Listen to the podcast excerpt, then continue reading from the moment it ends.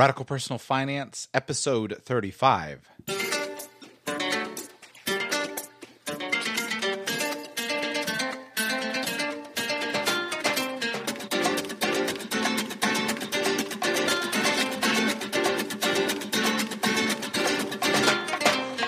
Welcome to the Radical Personal Finance Podcast for today, Tuesday, August the 5th, 2014. I'm very thankful that you are here. In today's show, we're going to be talking about how to save money on communications and many, many other things. This is a reprise of an interview that I've done in the past with Daly, the tech Meshuggah. We're going to talk about all the different ways to save money and then all the reasons why you should.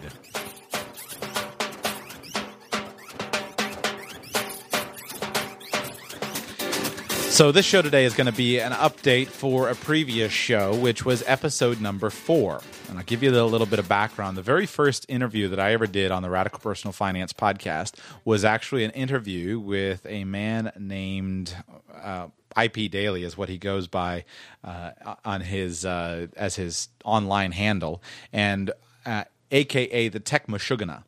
And that was episode four. And when I did that show, I was thinking, how can I provide content to help people save money on their communications bills? And the best resource that I had ever found that helped me was a resource that I found in the Mr. Money Mustache forums called the Communication Super Guide.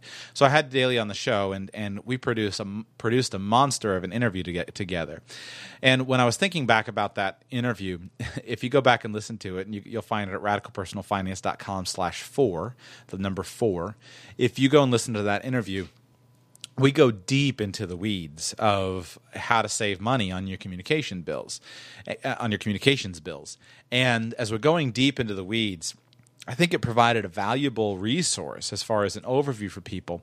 But I always wondered if we could figure out a way to do it better. And so I wanted to figure out a way to do it better.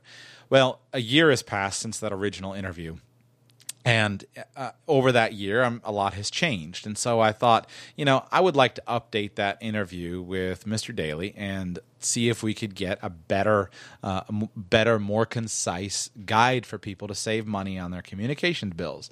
So i reached out to him and i asked him i said hey would you like to update the interview? And he agreed. And so we decided to go ahead and do it so what I envisioned was a was a fairly short interview, maybe you know 45 minutes of us walking through the details of of how to go through every category of your communications budget and how to save money. That was what I envisioned this interview that I'm going to play for you today is not is not that. and I'm definitely learning as I do the podcasting. I was talking with Daly after the call, and I was just saying, you know, I'm not sure what what happened because we didn't wind up. We wound up with a fascinating, interesting conversation, but we didn't wind up with the interview that I had intended. As far as you know, this this short, pithy. Uh, little hunk of hunk of nuggets of how to save money on your communications bills and I've been reflecting on that. This today, as I record, this is Tuesday, about five thirty in the evening, and we did this interview yesterday afternoon, Monday afternoon. And I was reflecting on the interview, and I just realized this is all part of my learning process. And there is some content that I think is perfect for audio, and there's some content that's not. And I realized that some of the content that's challenging was what we did in episode four. It's challenging to make that interesting, to go through all the details of different companies in at episode four. And Daly has written extensively some articles on his website about how to uh, how to save money of all the details. And these articles are are thousands and thousands of words. And what i'm actually going to do here in this introduction is point you to, towards those articles and encourage you to go and read them for the details. So uh, so we, I thought, well, we could still convert some information over to to audio, and what I realized is that what I what I had intended to do in my head was, as far as co- converting the in- information on how to save money over to an audio format, it didn't work. it didn't do that. What we did wind up with was a really awesome conversation about philosophy, and I recognize that the philosophy is is uh, is uh, in some ways more interesting than than the details. So I'm going to start this show with in this introduction. I'm going to give you just a quick introduction as far as saving money on communications bills and give you some resources, all of which are on Daly's website, where I believe he's put together the best guide that I could never even I don't have anywhere near the expertise that he has to match. And then I'm going to introduce the the interview in a format that will give you all the details of the interview and kind of tell you what we talk about. And then I hope you enjoy the interview. The so communications bills. One of the things that that Americans and I'm sure much of the Western world, much of the rest of the Western world, uh, frankly, probably the whole world. Uh, I just don't have the data, so I don't want to be too big with my uh, statements. But one of the things that we as Americans and and again, Western countries spend a lot of money on is communications. If you sit down and you total up the average uh, families' communications expenses. And I tried to find some numbers. The best I could find was some Bureau of Labor statistics, which were cited in a Wall Street Journal article from 2011 that was saying the average American household spent an estimated $2,160 for telephone, cell phone, internet, and telephone services. And then households with an income of at least $100,000 spent more than $3,000 on average. So let's just use between two to $3,000 a year. Let's use $200 a month as a as a, an amount here. And that doesn't include TV in that statistics. So if you say $200 a month plus TV, and I don't know what the average TV bill is, but maybe it's uh, maybe would $100 a month be too much, too little? Frankly, I don't know. So let's just say $250 a month. If you were to say what the total of $250 a month is, with communication bills, it's a big number. And when I look through budgets of people, I find that in general, the largest category is usually housing expenses. The second largest category is often uh, is often transportation expenses. Then the third and fourth largest categories are often food and utilities as far as communications and entertainment bills. I see this as a huge area where we can save a lot of money. And Daly has written what I consider to be the comprehensive guide of how to do that. He goes through and he talks about how exactly how he and his wife have high speed cable internet. They have two uh, a cell phone for each of them. They have a home telephone number. They have uh, uh, and then how they get their TV for a total of forty six dollars and fifty cents a month. Now, if you've never considered this, I want to sell you on the idea of of saving money in this area. And I want to sell you with the concept of the concept of basically 300. And the idea of 300 is I don't know what to name it. I should come up with some fancy name, but if you take any recurring monthly expense and if you're interested in being financially independent and not having to work for work for money anymore take any monthly expense that you have and multiply that monthly number by about 300 and that's the number of amount of money that you'll need in savings to support that monthly expense into perpetuity. And that's based upon some math that is accurate, but uh, it's not super precise, but it's basically based upon if you had a portfolio of investments earning a certain rate of return and you were going to take about a 4% withdrawal from that portfolio every year, how long how much could you take that withdrawal basically into perpetuity? So if you take that number and you say, let's say that we could go from $250 a month to $50 a month of household expenses, then that would allow you to not have to save an extra $60,000 for retirement. So I don't care if you're interested in a traditional retirement, you're coming to me as a financial planner, you're saying, Joshua, can you put this together for me at the age of 65? Or if you're interested in early retirement and you want to retire at 25, or if doesn't really matter. That's sixty thousand dollars that you wouldn't need to save just by cutting cutting your expenses. So this is a powerful, powerful thing, and that's why cutting expenses is so valuable. Because think about how long it might take the average person to save sixty thousand dollars. Think of yourself. How long? A, if you don't have sixty thousand dollars saved, how long do you estimate that it would take you to save sixty thousand dollars? And if you have sixty thousand dollars saved, calculate how long it took you to save the $60,000. And hopefully that'll give you some motivation to dive into this subject. And we can do this with any monthly expense because for every $100 of, of expenses that we can cut out of our budget, we can eliminate the need to save $30,000. So this is a big deal, and I hope that I hope that you that helps you as far as to think about how big of a deal that, that this can be. The best place to start with this, I would encourage you, is with Daly's Frugal Communications Guide. You'll see it listed as the first link in the show notes.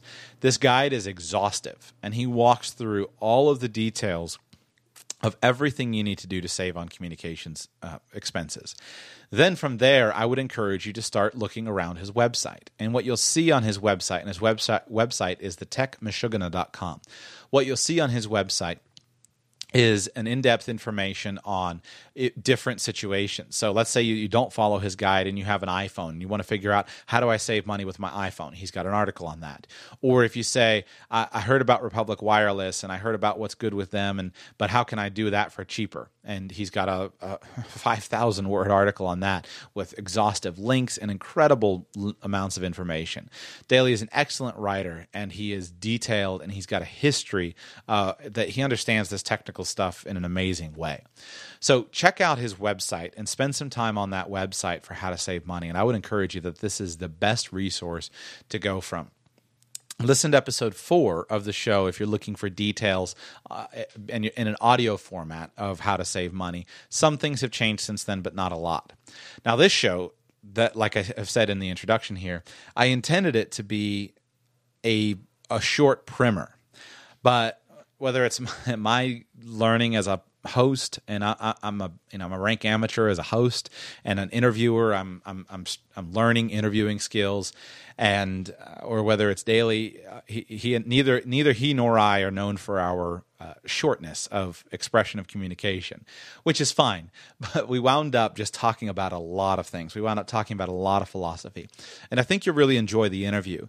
Uh, but I just wanted to make sure that you that you understand what it is going in. I guess I'm a little insecure I, I, I, don't need to say I guess I am a little insecure about what the show should should look like, and and I think well, I should have these perfectly tightened, perfectly buttoned up pieces of audio, and I want to create that.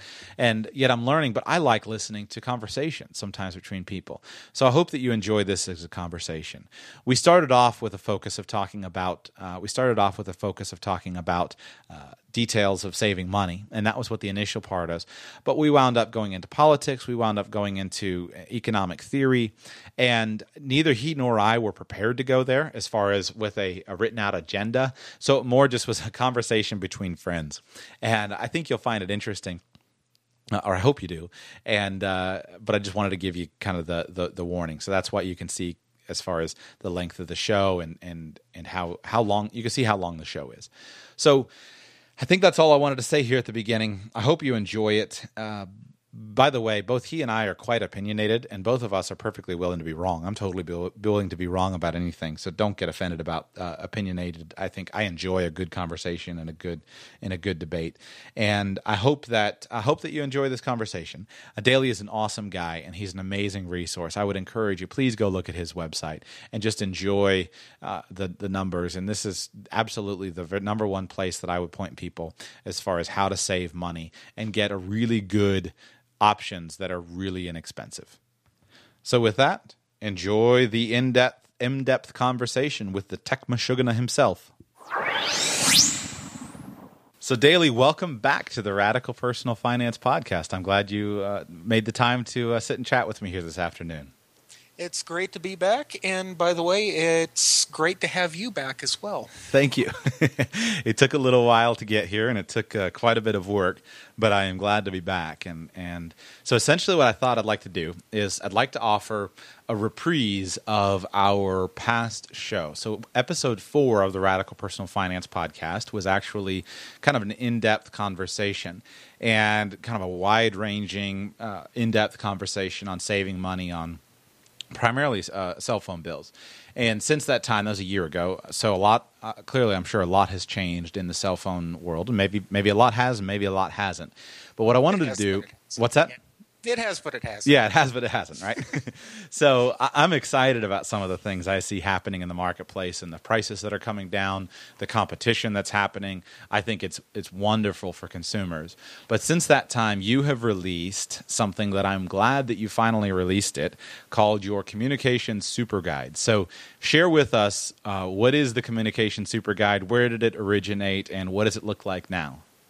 Well, the uh, the original communication super guide was actually born out of an email that I had written for a uh, young Irish friend who was coming over stateside, and she needed guidance on communications needs while she was going to college here. And from that, it, it was a compilation of research I'd done on my own to save some money for my parents. And from there, it just kind of grew larger and larger and larger. And after a while, wound up coming across the Mr. Money Mustache uh, community and uh, decided, you know what? Now's the time to put it together and make it public. And from there, it just kept growing. And I, I dived down the rabbit hole a little deeper and from there, I finally just spun it off into its own standalone guide on Technical Meshuggah, where you can basically go through and take take a hatchet to pretty much every part of your your communications and entertainment bills and reduce costs. And this is this is a guy that you're going to keep up updated on the site now. As best as I can, and I am eventually uh, going to try and spin spin the thing into a a much larger project as well, an actual guidebook that ties ties in with the uh, the guide on the website itself, where I go into a lot more of the philosophy behind what what kind of steers and and gives the guide such a unique flavor in in a world of boundless information right. on how to save money on these services in the first place. And I'm I'm glad you did that because your guide has in, it's the best that I've come across as far as something to point people to. And, and I've been in the situation many times where people are saying, Joshua, I need to, I'm trying to save money. So what can I do? And I want to give them some ideas about how they can do it, how they can save but I don't have the time to sit and walk through every line item on their budget. But communications expenses is a major, major budget item for many families and many households. And as I've looked for resources, your, you know, your guide on the on the Money Mustache forums was the best. But man, it was like forty pages or some thirty pages, and I would have to tell them, you know, start at the beginning. And, and the people say, "How am I supposed to read thirty pages?" So I'm glad that you're doing that, and I hope you do are able to spin it into a guidebook that can be kind of a, an authoritative resource for people. So I, well, that's that's the plan. Lord only knows what'll happen, but right. well, good. So let's talk through the way, the way, I'd like to structure this interview, if you're willing, is at the beginning here. I'd like to talk through uh, high level of what you should look, what people should be looking for and aware of in each of the communication categories. As if we were sitting down having lunch and you have you know we have 20 minutes and you're going to kind of walk me through some quick hits. And let's use the sections of your guide as a as a uh, an outline.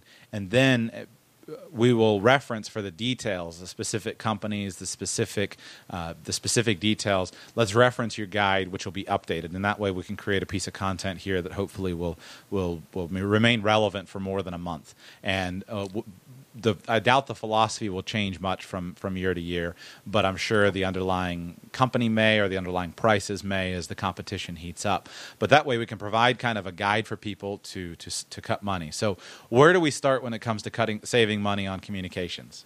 Well, the most uh, most easy to tackle low hanging piece of fruit is probably television. Honestly, okay. We're we're we're, we're going to keep this short and sweet. You don't need it. I was going to say, do people still watch TV? yeah, they do. Uh, it, it's just changed on which screens it winds up being watched on.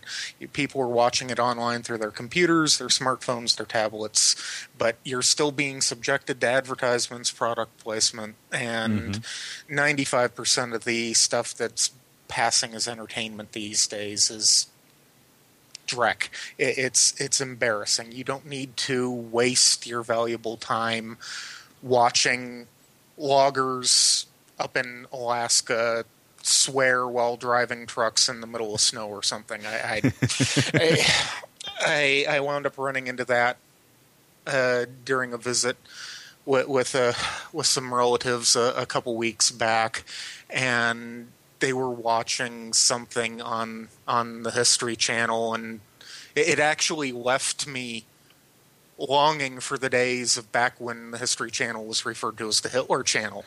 I, yeah. It, most of the stuff that passes for entertainment anymore isn't entertainment. Mm-hmm. So the sooner you kind of wake up and realize that cable is an absolute waste of money, the the the less money you're already spending right there. So I'll give you a secret so, about my family is uh, with the exception of I think two semesters in college, I have never owned a TV and never had any kind of uh, I've never owned a TV and I've never had any kind of of uh, you know cable or satellite or any of that stuff in my house. And I'll tell you, if I were going to attribute uh, one of the things, one of my favorite things that my parents did for me is was never having a TV in the house. So I I would uh, I would say a hearty amen to to that uh, point of conversation. I would say a hearty amen. Yep. Kick the idiot box to the curb and get on with your life. But do you go through? do you go through options for people who do want to watch TV programs uh, that are yeah, better than I, cable? Where, where do you start I, with that? I do. Uh, I do have some options on that. I mean, there are some online streaming media services like Netflix, Amazon Prime, Hulu Plus, that sort of thing. But uh, and of course, all of the major networks. There, there's not really many of them that aren't streaming content online anymore now. So it's not difficult to get your fix if you really, really need to get your fix. But uh, the great thing is, is you stop paying for cable or satellite, and you, you if you make watching TV or taking part in entertainment, if you actually take it as something that that has a purpose, maybe you can raise that bar and gravitate more towards something that's truly entertaining, where what's being produced is an actual story instead of just mindless drivel, which is what what has been passed off as entertainment these past few years. You don't feel um, strongly about this, do you? Oh no, not at all. I, I, I, I, couldn't possibly uh, I, I couldn't possibly hide the fact that I, I've been influenced deeply by uh, Four Arguments Against Television and The Plug-in Drug. I, th- those are two fantastic books, and anyone who who finds themselves watching too much TV or knows someone who who does, you you, you got to really look at what's going on with advertisement and and the medium of, of television proper. And that even extends to the internet and the smartphones and the like. A, what makes what makes all of these services so expensive is the addictive quality of it and the feeling that we have to keep using it. We have to keep using it. We have to keep using it. We have to keep going back to it. We need distraction. We need to be able to keep our mind off of being quiet or being introspective or interacting with friends and family or the stranger on walking down the street next to you. Uh, cell phone costs, television costs, internet costs, these all tie in together to this needed seeming dependence upon the the screen that we all kind of plug into. A, it's been said for a long time that you know cybernetics are coming, and you know ha- having computers directly interface with our nervous system. But the thing is, is we've been at that place for decades already. Mm-hmm. The eyes are raw nerves looking out into the world. You look at a screen, you, mm-hmm. that whatever's being displayed on that screen is put, being put directly into your brain. You know, it's it's interesting. So I thought we, were I was trying to guide the the uh, interview in terms of like here's some hardcore ways to save money, but let's let's go with the philosophy here for a minute and uh, let's chat. That's what the, it's my show. I can do what I want. Um, I actually, it's fun. I agree with you. And one of the things that I've observed, well, two two aspects. I've never read either of those books, but I just wrote them down. I'll have to check them out because it sounds like sounds like the type of book that I would enjoy reading. But two aspects of television that that I'm I'm particularly sensitive to. One, well, I guess they're they're basically the same aspect, but two different sides to it. One is and is dissatisfaction with life. And I see this a lot of times in our culture, in the, the standard, you know, U.S. American mainstream culture, that if you're exposed to a lot of, I'll just say media content, and I'll use TV. That's fine. Uh, if you're exposed to a well-produced uh, TV TV program, then it's easy to just feel. Uh, I find it easy to feel a sense of dissatisfaction with my own life. I find it easy to feel a sense of dissatisfaction with my surroundings, whether that comes with how cool my gadget is, how beautiful my house is, how amazing my car is, and part of it is through the content and, th- and through the programming, and then part of it may also be through the advertisements. And I find if I, you know, if I a lot of magazines and, and I allow a lot of magazines with with advertising into my house, then I quickly, uh, you know, I quickly start to get dissatisfied with what I have, focus by focusing on what I don't have, and that's it is scientifically created to do so. A good sa- a good advertiser is going to create uh, uh, content that is compelling to, to, to the reader, to the watcher, the viewer, so that they can you need to increase someone's dissatisfaction with their current circumstance in order to have them choose your solution to that dissatisfaction. And so by not having a TV and by and I've actually cut off a bunch of magazine subscriptions uh, in the past few years for the same reason is like I just don't I don't need this dissatisfaction. I want, I want to be content with what I have. And then the second aspect of the dissatisfaction that I've I've seen uh, also that really frustrates me is on a global perspective is that TV pipes in around the world, it pipes in an altered reality into many places. Specifically, I remember when I was in college, I was in Nicaragua, and I spent uh, some time out in the, uh, the the countryside of Nicaragua. I spent a week doing a, a, host stay when I was in school with a family, and we were in very very poor basic uh, conditions. We were very very poor basic house where there was there was no money. We didn't have any. There was no indoor plumbing. There was uh, the the toilet was was didn't even have a roof on it. It was an outhouse, uh, uh, you know, next to the house that didn't even have a roof on it. Just had a wall around it, uh, and there was it, we were out in the in, in the countryside and basically a penniless, uh, a, a very very poor poor place. And I was there for a week, and it was a, it was a really great experience. But the thing that frustrated me so much was that the primary thing of the the primary activity of the family was sitting around in, in, at night and they had a TV, they had electricity, they had a TV, and all the tele- telenovelas from Brazil are being piped in. And so here we are in a desperately poor situation, and all that is being subjected to this family from the young, I think there were five or six kids, from the youngest to the oldest, the baby up to the the the 20 year old was this lifestyle that was completely out of reach for for them to reach. But this was being portrayed as normal. And i just in talking with them i just i just see so clearly the dissatisfaction that that brings with the situation. It breaks my heart when i travel in the poor areas of the world and i just see the richest 1% as the as the saying would go in our current lexicon, the richest 1% is trying to show how the rest of the world should live. And the rest of the world is just, it's just being piped in every single night, every single night. So it really frustrates me. It's a big, big issue for me.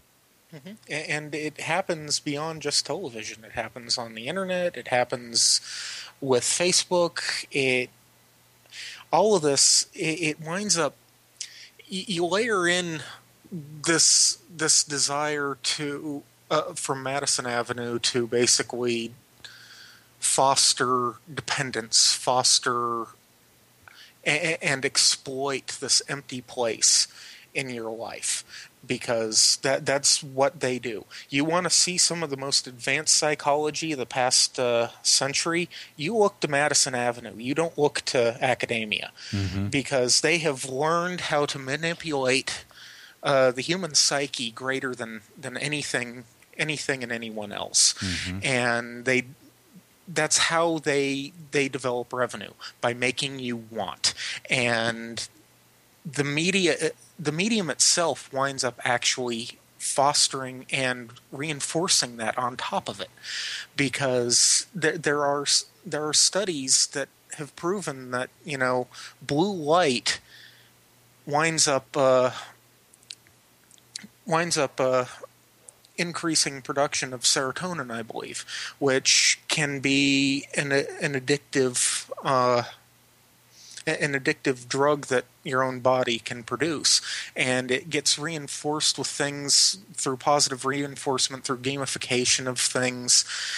Uh, one of the big things with Facebook, the the whole like system. Ooh, someone likes me, and you, you get you get all keyed up and you get that positive little burst of reinforcement and you get another little drug cocktail pi- piped into your brain and it becomes addictive and and because of that addiction you wind up seeing a need for so much more communication than you actually need if it were a tool mm-hmm. and that is where you you change your philosophy, you change your outlook.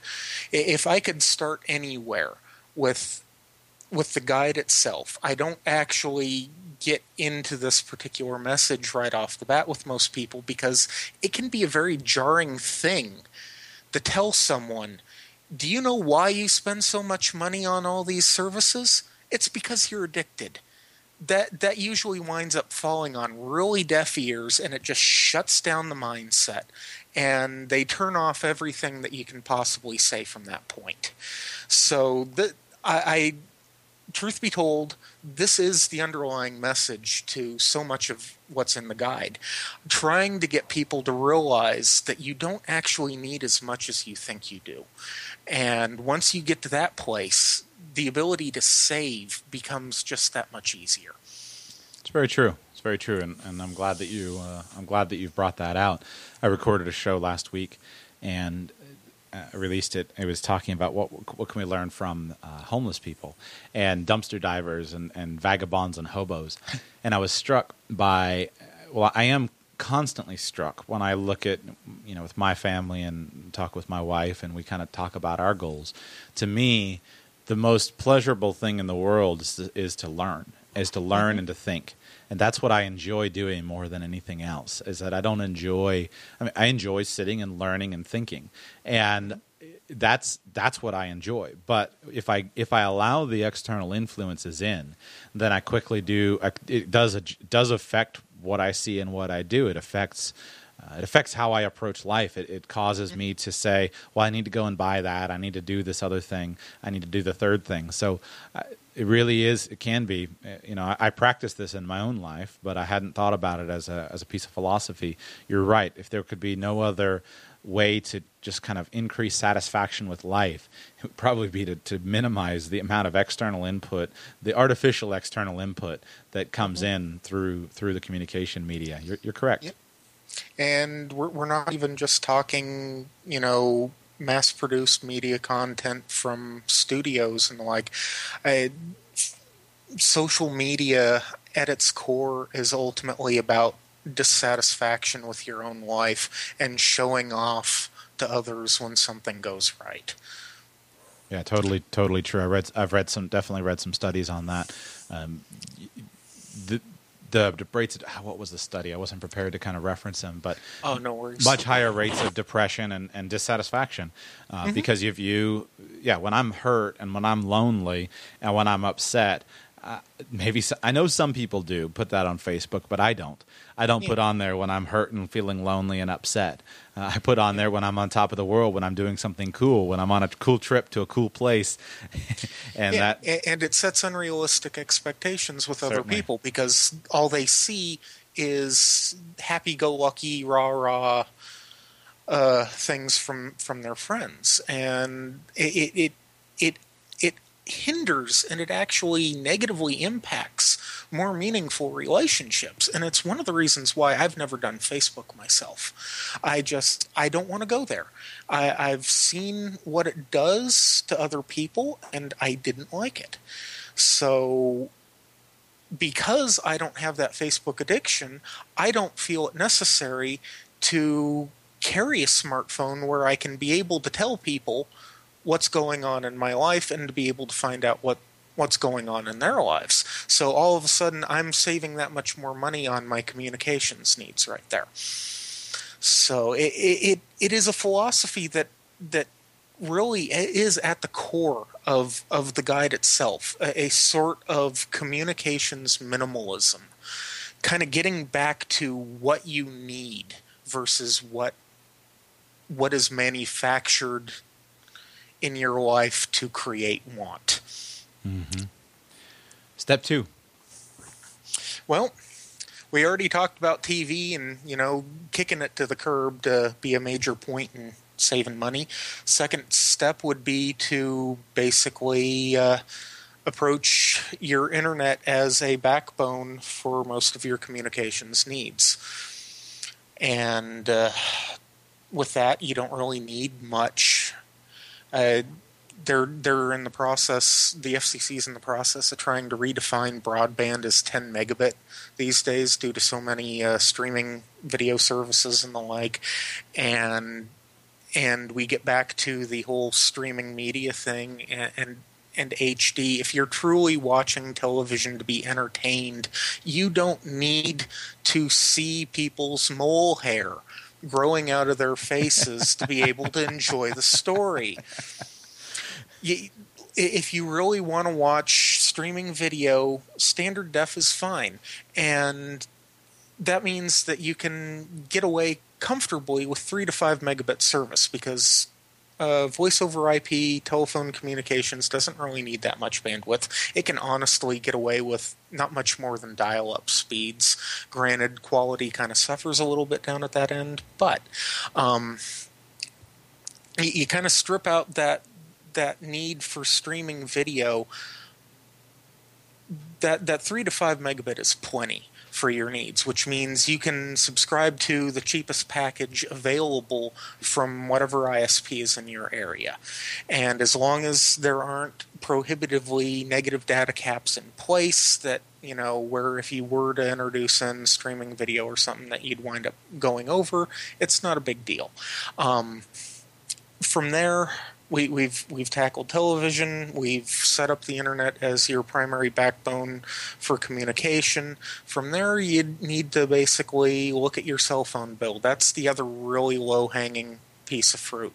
Uh, if you've got a good internet connection, if you wind up spending most of your time at home anyway, there's no sense in spending money on mobile communications if you are home and mobile communications is so much more expensive than than VoIP over over an internet connection. Uh, even even looking at Republic Wireless as an example, mm-hmm. um, I, I'm not I'm not a big fan of them, but they even have a five dollar a month Wi-Fi only unlimited talk and text plan. Mm-hmm that even is kind of expensive for what they're providing, but it shows you how much cheaper it is to basically provide your own bandwidth and get get a VoIP phone number than it is to pay for mobile phone service. And once once you realize once you work out how much you're actually using at home versus how much you need out and about, then you start to realize okay if i'm not participating in things like social media if i i take some of my tools offline instead of relying heavily on data all that's really left is some texting and some minutes for when i'm actually out and about and i actually need to communicate that's not going to really take that much uh, in the way of mobile service and like in my case i'm getting away with between five to ten dollars worth of uh, mobile time at five cents a minute and ten cents a megabyte, wow. and two cents a text through uh, PTEL, and and I've been I've been busy. I, am I'm, I'm not someone who's just sitting around doing nothing. The, the, mm-hmm. I, I, do use quite a bit of, of mobile services in in my my day to day line of work, but I'm still getting away with only needing you know five ten dollars a month and that says something right there. If you prioritize, you can, and, and you offload most of what you would uh, revert to mobile service out of laziness when you're home. You know, because you already have the mobile service. Well, why do I need a second phone? You know why you need a second phone? To keep costs low. you know, I'll tell you, it, one of the things that that then last time we spoke, I was using, I think I was using at the time AirVoice Wireless on my mm-hmm. iPhone, and when I made the switch from, well, let's see, I had gone from my my path through this you know through saving money on communications bills was I started with AT and T, and I had two two iPhones on AT and T with unlimited everything, one for me and one for my wife. And then I moved to Straight Talk because I was doing at the time I was doing a lot of a lot of talk on the uh, I was doing a lot of talk on on the phone, and I was in sales and I was on the road a lot, and so I said, okay, I need unlimited I need unlimited talk and text, and that was when I moved to Straight Talk. And I used a, I used to use a ton of a ton of data. Think my I would always get, even though I was paying for the unlimited plan with AT and T, which I was paying the extra money for the unlimited iPhone plan that you know that was grandfathered in that they didn't offer anymore. I would still I would go over this data cap and I'd get this stupid text message from them saying, you know, we're throttling your data because you've gone too fast and uh, talk about making your customers upset. you know, tell them tell them that they have unlimited tell them they have unlimited data, and then go ahead and and uh, and tell them and find out it's not unlimited. And I've since learned that that's the same with all the providers. Unlimited data is not unlimited data. Uh, un- there is no such thing as unlimited. I mean, Right. if you if you ran the numbers on what actually constituted unlimited, good luck actually trying to find a provider who would give that to you. Right. no, I, I, I've since found that out, which I don't understand how, right? Unlimited with an asterisk next to it, but we won't go down that path right now. But the so I so I switched to Straight Talk, and I used Straight Talk for a while, and that was great. And then I sat down and I said, well, how much am I actually using?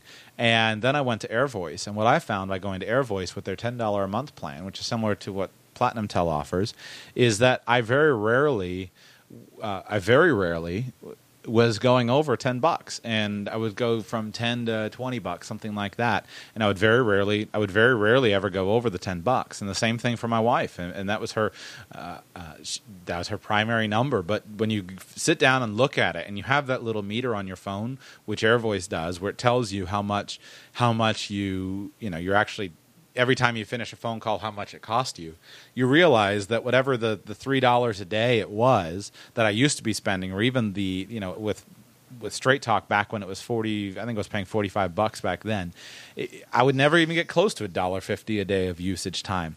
And then i so for a long time I- wasn't using any data.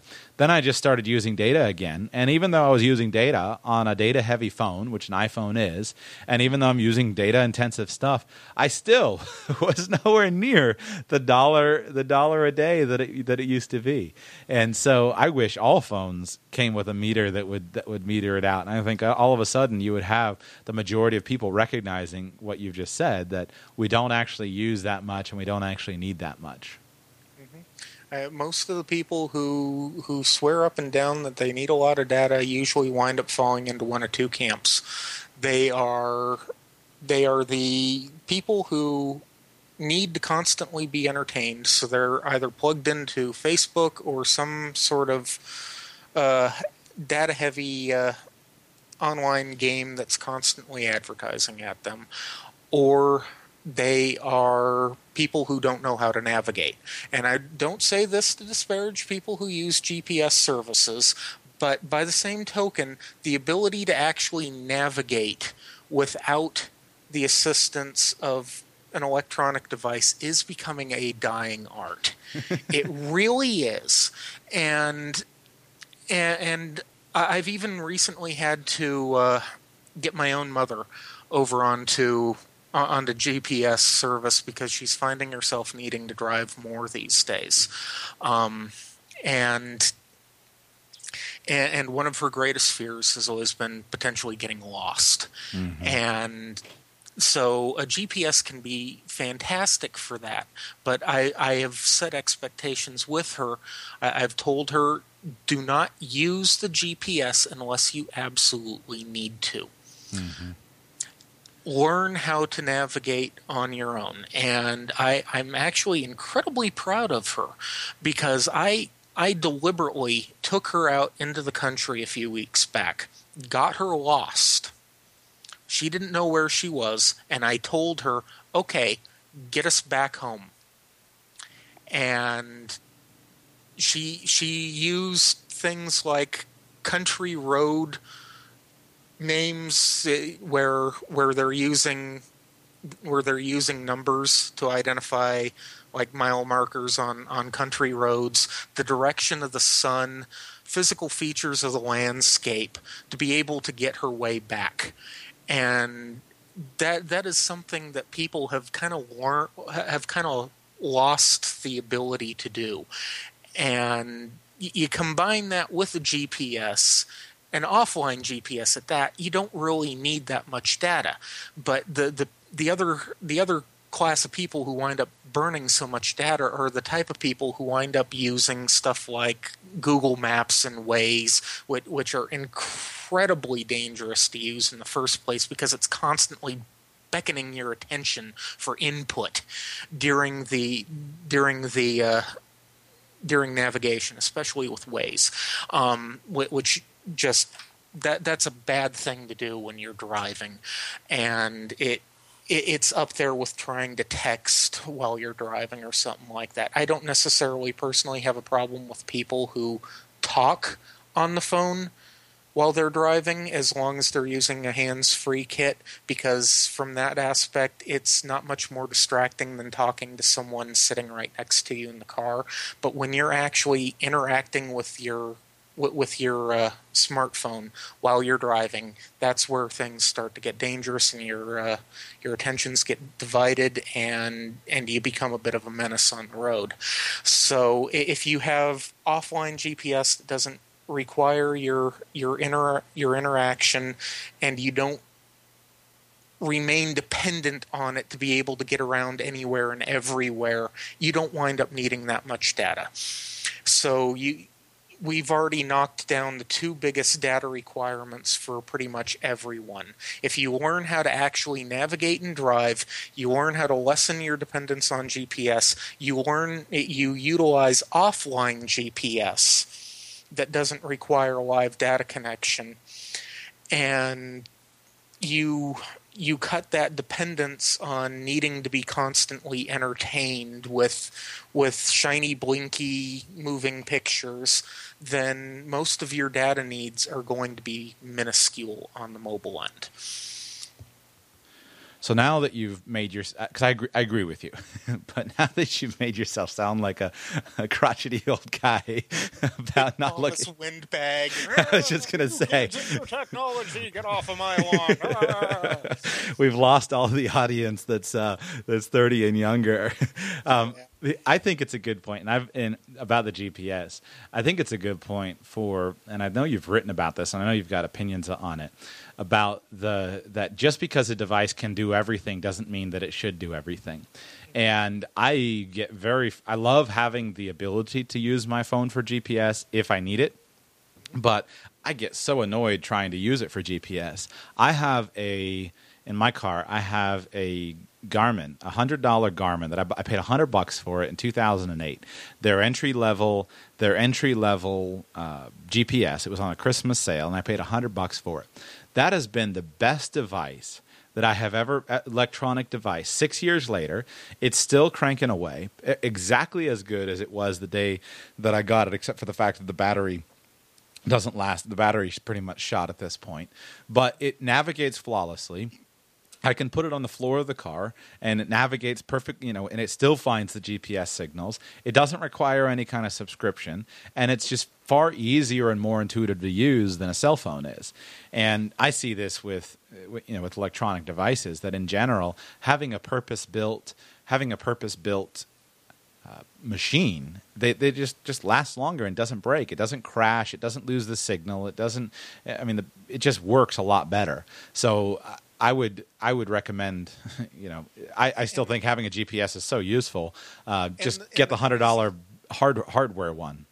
And, and the crazy thing is, is what what you spent hundred dollars on back in two thousand eight, because everyone is focusing on convergence with you know mobile devices and having it do everything all in one device. Uh, not to say that that can't be useful under certain circumstances with some people. And truth be told, uh, and I'm going to sound like a hypocrite saying this, my mother's GPS, uh, I wound up putting her on a Moto E mm-hmm. With a Sygic. Uh, as her as her GPS service, simply because it was going to be easier for her to only have to keep track of and carry around one device, mm-hmm. and uh, but the the point still stands that a standalone device is significantly cheaper, and I and the, the the great thing is is because everyone's so focused on that uh, that convergence wanting their cell phone to do everything you don't go down to a local pawn shop what you spent $100 on new back in 2008 you can pick up for 25 30 bucks now. Yeah yeah. And it doesn't come with a monthly contract and that's and there's no monthly contract there's no requirement for data though some of these even have support for bluetooth to where you could do like traffic updates mm-hmm. on these things for a fraction of the amount of data that just like Google Maps uses on its own. Mm-hmm. Right. Yeah, it's a good it's a good just remember reminder. I, I think I did a show I don't remember what number it was, but I did a show talking about just alternative ways of thinking through things. And one of the things that I see more and more is that the way to save money is not just is oftentimes thinking creatively and avoiding ongoing costs. So yep. it's if you can just avoid the contract, even if the device is more expensive to get a device that's really great, but but cuts the ongoing cost. That was probably going to be cheaper in the long run uh, to, to to follow that. What else as far as saving money? So we hit on we hit on entertainment, we hit on internet uh, speeds. What else is on your list? Uh, we we we hit on data, cell phone service, bringing uh, VoIP into the uh, fray to to reduce costs, and mm-hmm. and the thing, kind of going back to the VoIP point, if you want the convenience of a single phone number for for contact, which I think is one of the, the big selling points with a lot of Republic people these days, because they like that convergence between the home phone and and the uh, the mobile phone, and being able to take advantage of some of the, the cost savings of VoIP in that setup. You don't need to rely on Republic to be able to reproduce that. You could bring VoIP into your setup for a single device or even use, utilizing a home phone to where when you make calls out, they're only getting what phone number you want them to call you back on to where it's basically invisible to them. They think you only have one phone number. So, so let's jump to Republic, lest you become okay. known as like the Republic anti matter or something. Ah, Republic, darn kids, get off my lawn, etc. Uh, I'm glad you're able to not take yourself too seriously. you oh, just you just released a uh, an epic uh, post on uh, when I read it. I guess I would characterize it as how to beat Republic, how to how to build a, a DIY Republic wireless setup for uh, for two bucks a month was was I think was your ultimate was your ultimate version. And full disclosure, I actually just went over I went over to the dark side about a month couple about a month ago and switched to Republic Wireless. And I'll never forgive you for that. I know you're dead to me. I'm doomed.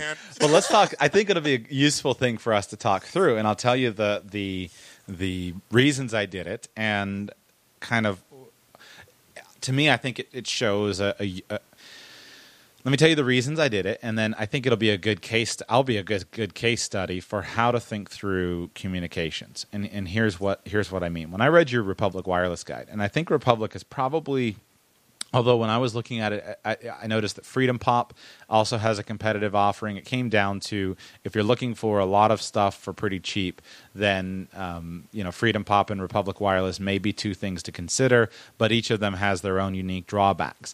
But when I was looking and sitting and looking at what I was trying to do, my phone, my iPhone 4, was is, is at the end of its life. The home button hasn't worked for a long time, and so I was using the the on the screen button, and it's just getting slower and slower and slower and slower. And I cleared everything off. What's that? Go ahead. You know you can fix that, right? Yeah. So tell me how to fix it because I may still like I may still switch something around, but uh, but when I uh, was yeah, how do you fix it? Tell me. Uh, well, you, you can actually get replacement parts for the iPhone, and uh, you, you, go over to like iFixit. They have teardown instructions. But why is it getting slower? Well, the the slower thing that may be. Uh, when was uh, just out of curiosity? When was the last time you kind of did a factory reset on the thing? So. And, uh, started fresh. With yeah, it. so that was I actually have done that a couple times, including just just um, a couple weeks ago. So I have fixed things on it. I can fix the button. That's no problem. I just haven't decided to spend the fifty bucks on fixing the button. I replaced the dock because the dock stopped working, and I went to the Apple store and they said you need a new phone, and I took it down to somewhere else. And I didn't have time to get the tools. And I took it down to one of the iFix places, and they replaced the dock, and and it was and it was working. And one of the other buttons had failed on me. The the screen on off button had failed, and they replaced that one. And I just didn't want to spend another fifty bucks on them fixing the home button. But it just seems like it gets slower and slower and slower. And just sitting at home, for example, running Facebook on my phone at uh, at home on Wi-Fi where it should be fast, it is horrifically slower. And the only thing I can figure out is that somehow with all these updates that Apple is doing with the iOS with the operating system, it's just completely taxing the hardware of the phone. It's it's it's a combination of uh, bit rot and uh, and uh, code bloat. Uh, ultimately, I mean, the thing with Apple is is they are big into planned obsolescence, and they Mhm. are eventually going to try and tank whatever you know. Uh, they they are going whenever they abandon one of their phones uh, on OS updates, they're going to ensure they abandon it in as terrible a state as possible to try and encourage you to buy the new shiny.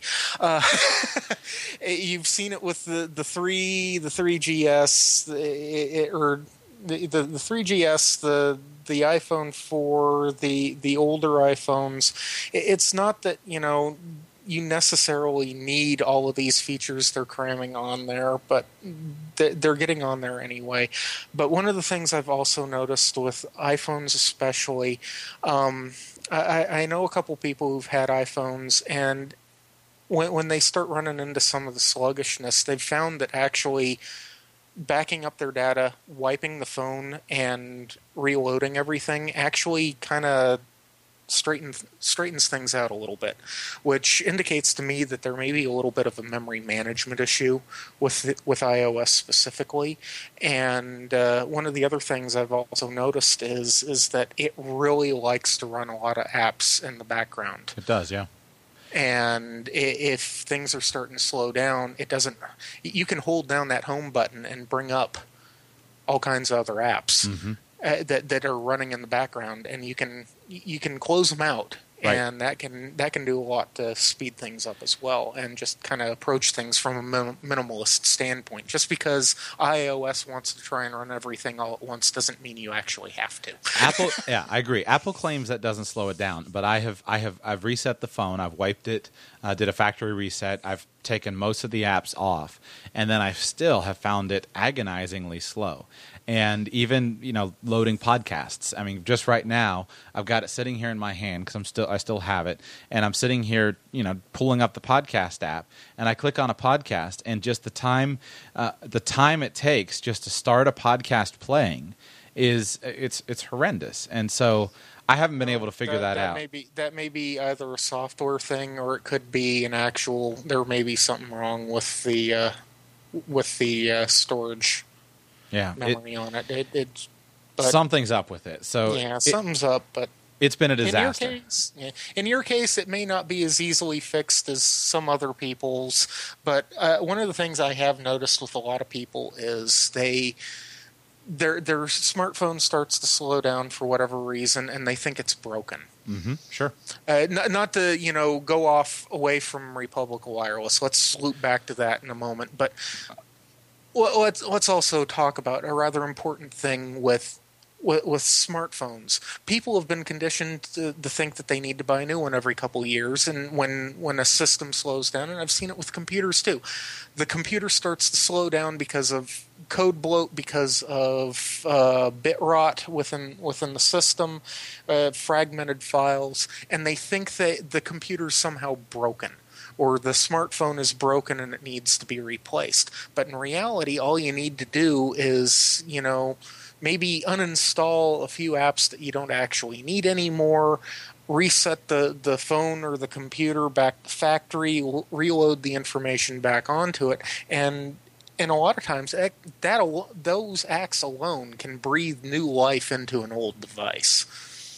And here's where you, you get to kind of my observation is that comes down to skill because I'm having the same issue with my computer, and I am not a techie guy. I hate dealing with the techie stuff, and I kind of do what I have to do. But that's exactly the case. That's exactly what happens. And my computer is tremendously slow, and I can't not figure out how to get it going faster.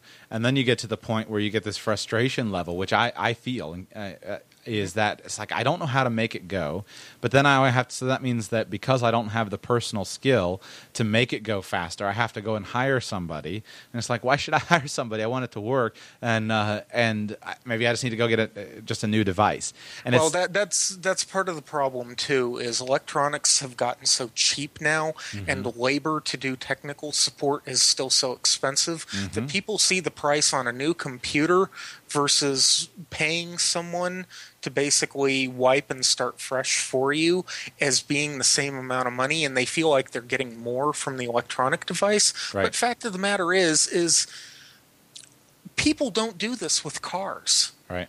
Your your car starts to slow down. You pay someone to tune it up. Right. You don't throw away the car and buy another car why should we be doing that with electronic devices? Because that's just filling up landfills. It's you, got places like Agbogbloshie. It what's that? Where uh, it, it is it is a uh, place over in Africa that is a graveyard for uh, the West's electronics. Ah, I've read about that where they they're recycling. There's a lot of people that are going through and d- destroying well, electronic not, components to I, try to pull the com- pull various parts out and resell into recyclers. I, I, wouldn't exactly call it recycling. Mm-hmm. It's more like a a toxic graveyard where people try and burn the plastics off of the semi precious metals. Right and try and resell those for pennies to to recyclers from that point. Right. I you, you look at some of the photos from from from that area. It, it's it's disgusting and it's disturbing, and and places like this exist because we have this unrelenting maw of replace, replace, replace mm-hmm. when we don't need to. I, computers alone have been as configured, maybe sticking a little extra RAM, but for most people's needs, a computer from a decade ago is still more than capable of doing everything that most people need today. Right. But they're not willing to either learn how to manage software on their own and do the maintenance on their computers to keep them running, or they're not willing to pay the necessary cost of ownership that these devices have to be able to keep them running. Mm-hmm. To me, tech support for a computer is kind of like a mechanic. You, it's going to be part of, of the cost because, like it or not, these things aren't actually appliances. You know, you, you, they need some level of maintenance and upkeep. So when you buy a computer, expect to spend the money to do maintenance and upkeep or spend the time to do the repair work yourself. And it's really not that difficult as long as you get in a good habit of backing up your data on on another device like like an external hard drive or something starting fresh is not that difficult. Yeah. No matter what operating system you're using, no matter what device you're using. It's a good point, and uh, I don't, I don't. I've read where I read about that article uh, that what'd you call it? Ag Ag Agbogbloshie. Okay. I think I'm pronouncing that right. Yeah, Forgive I, me if I'm not world citizens. no problem. I read an article on a uh, on a guy who had invented a method for sorting plastics uh, based upon their density for recycling, and they were talking about how that exactly what you were talking about, ag, agbog blotchy or whatever it is, uh, and it, I, it was just horrendous to see that. And so I don't I don't like replacing stuff. I like to use stuff, but the the situation that I found myself in, and and and I'll explain kind of how I wound up at Republic Wireless, is my phone isn't working it's got to the point where the thing was just shutting shutting shutting off. You know, I got one one point where uh, the I pushed a button and somehow the electronics got overloaded and now the screen won't come on. And when the, the actual screen won't come on, that's a problem. If that's my primary, especially with me running, uh, you know, I've got a couple of businesses that I run and I need the phone to work. When that's all of my email communication.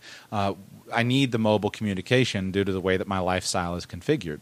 And so when you have to wait for the phone battery to stop to, to die to die so that you can reset the whole phone, that's that's really frustrating. Yeah. And so then I'm in a situation and I'm intensely conscious of the need of skill of, of the, the cost of skill. You know, I, I, I, I take everything in my life and I multiply it times 300 and, and a quick because that's the amount of money that I need to, to, to maintain something into perpetuity. So when it comes to the reason to save money on on on expense on expenses, you know, if you could save hundred dollars a month on if we're working on financial independence, uh, which I am, if we if we if we could save hundred dollars a month on communications, then that's thirty thousand on anything. That's thirty thousand fewer dollars that we need to save in order to uh, that's thirty thousand fewer dollars that we need to save in order to uh, maintain that lifestyle into into perpetuity. So it's worth it's worth a lot of money for me to figure out how to substitute skill for the need to spend any any hundred dollars a month. But I get there and okay, my device doesn't work, so I sit down to do the research, and and you know, I, I, went back to the guide, uh, your guide. I looked through it, and I'm saying, okay, what what do I need? What do I basically need? Well, I made the decision that I need the the, the I need I need mobile data and I need social. I need the social apps. So with me running an online business, I'm using the social apps to connect with the people that are listening to the show. So it's important to me to be able when someone contacts me on Twitter, it's important to me to be able to use my device and reach back to them quickly or or, or Facebook and and Instagram and these types of things to reach the people who are listening to the show. Excuse me. And so but but yet okay, so that means I need to kind of do something different. And it's like, but it's so overwhelming to try to figure out to figure everything out. And when you know my my my service provider, something my internet service provider is flaky sometimes, and I can't figure out what the issue is there. And you know I, my voice over IP isn't very good, and I'm tired of spending money. The the Republic Wireless offer, like, listen, get get a device that's new, it works, it's a it's a well, it's going to run all the apps that I want to run it on, and it just simply works with a relatively low monthly cost it's a siren song. And even though I'm intensely conscious of the fact that you know there there are downsides, it works, and that's the situation that I that I find myself in, and I think I'm more of, of a typical in many ways. I'm, a, I'm normal in a lot of ways, where a lot of people are facing the same thing. I need something that's just simple, and it goes back to what's your iron engineer's triangle: easy, good, or cheap, right? Yeah. And I come back to this again and again. Right now, I'm trying to uh, to offer something from my mom uh, for her because her her flip phone is dying, and also for my sister. And I just get down to it and I say, I need something simple. Like I need it to be simple and to work. And they're not techie people. They're not gonna. Uh, they're not. It's not worth it to them to take the time to kind of go through. Uh, and so you wind up with Republic Wireless being the simple, the simple one. So feel free to comment. And but I think that's the the the the situation. I feel like there's this gap still between the techies that are able to to do things and willing to work through things and figure things out, and then the the non techies. And we need better options to cross that gap. Well, that that's one of the reasons. one of the uh, primary forces behind the guide for myself is to try and dispel the notion that that these technical solutions, that technology is is some sort of of magical wizardry that only the elite can handle and manage. Because in reality it's a lot simpler than most people give it credit for. And and with with this latest post where where I'm talking about how to re, how to uh, reproduce the Republic Wireless experience on your own for even less the the biggest thrust of that was to demonstrate how non-technical it really is to be able to reproduce it. How mm-hmm. difficult. Uh, ha- most people think, oh, I, I, have to set up all of these things on my own. I, I don't know how to overcome all this. And mm-hmm. fact of the matter is, is that you don't actually have to do much to do it. That that divide is not as it's not some insurmountable uh, crevasse that you can't overcome. And in reality, a lot of this stuff is incredibly easy to do once you actually know how to do it. And and that's one of the things I always try and do is try and teach my my readers how to do this on their own so they don't have to depend on other people to make this magic happen for them. Right. And I see the value of it. I mean, if you just think about the fact how long, and I, I would just take it back to that, and to tell myself, and then also just anyone listening, if you figure you have to save thirty thousand dollars to provide for this hundred dollar a month worth of skill, how long does it take you to save the thirty thousand dollars? It's probably going to be a shorter time for me to teach myself how to substitute the skill for the need of of, of buying the solution. Yeah, uh, uh, and so it, it's certainly a factor for me. I, I want to ask for some advice, and I'm actually interested. So here's what I don't like about okay. uh, here's what I don't like about Republic Wireless. Okay. Uh, I think uh, my user report on it from I think I've had it for almost a month now. Phone works great. I got I went with the uh, the Moto X, which is the the high, the more expensive one. Phone works great. Camera works great. Everything. It's a joy to use. It's super super great. Everything is everything is nice and easy about it. I'm on their twenty five dollar plan, which winds up being thirty three dollars after this, all the stupid taxes. To, to, to, which I have to ask, why didn't you just buy the cheaper G in the first place? Uh, so that one is because of my frustration with the fact. Well, here's why. Uh, it goes back to economic uh, to planned obsolescence. Every every single electronic device that I've ever bought, uh, with the exception of like a GPS or maybe a camera, I don't know, but it seems like they all just stop working over time. And because of this planned obsolescence model, you you get to the point and you say, I get I'm I'm not like you in the sense of like uh, uh, well in this way here's what I mean like there is a generational difference between us I'm almost 30 years old I want my phone to do everything. And this is something I, am aware of it I'm conscious of it but I want to do everything on my phone. I don't want to get up and go and use the computer. I want my phone to I I, I find myself I prefer watching YouTube videos on my phone. I I'm more like I just do everything with my phone because that's what I have am accustomed to. And I prefer the phone experience beyond uh, going in and using the the computer. And it doesn't make it right or wrong. That's just that's that's my philosophy. So because I get so much use off off of the phone, it's tied to to me. It's basically what I go to for just about everything as far as the first first you know thing to go to because I get so much use off of it, I figure it's worth 150 bucks for me to have just everything be a little bit nicer and have everything work a little faster and just be a little bit better. Uh, but but therein lies the uh, the issue at hand. It, it, cell phones have uh, smartphones have hit the same plateau point mm-hmm. with with performance that we've had with computers for a good number of years, mm-hmm. and I, I'm going to tell you this right now. Outside of maybe having a nicer camera and the ability to do 4G data on the Sprint network with, with the Moto X mm-hmm. in Republic's case. Um, the only difference, I, I, mean, you can throw synthetic benchmarks at it till you're blue in the face and prove that the Moto X is a superior phone to the Moto G or even to the Moto E the the newer Moto E, which is only hundred and thirty dollars, brand new, GSM unlocked, carrier unlocked. Take it to any uh, GSM provider you want. This was actually the phone I got for my mother, mm-hmm. um, because she's got a nasty habit of if you could describe any one person in the world who has the worst luck with refurbished equipment, it would be her. So I just decided we'll, we'll avoid dealing with refurbished, even though I much prefer shopping refurbished myself, I never have any problems myself with doing it. But for some reason, some people just get all the lemons in the world. So I, I just wanted to bypass that possible risk and crucify me now, oh, oh, tree hugging people out there call me a hypocrite for for doing so. If you knew my mother, if you knew my mother the way I knew my mother, you'd probably do the exact same thing. We don't judge but, on this program daily. We, we we we throw the dogma and the judgment away. So, yeah. be proud of your choice.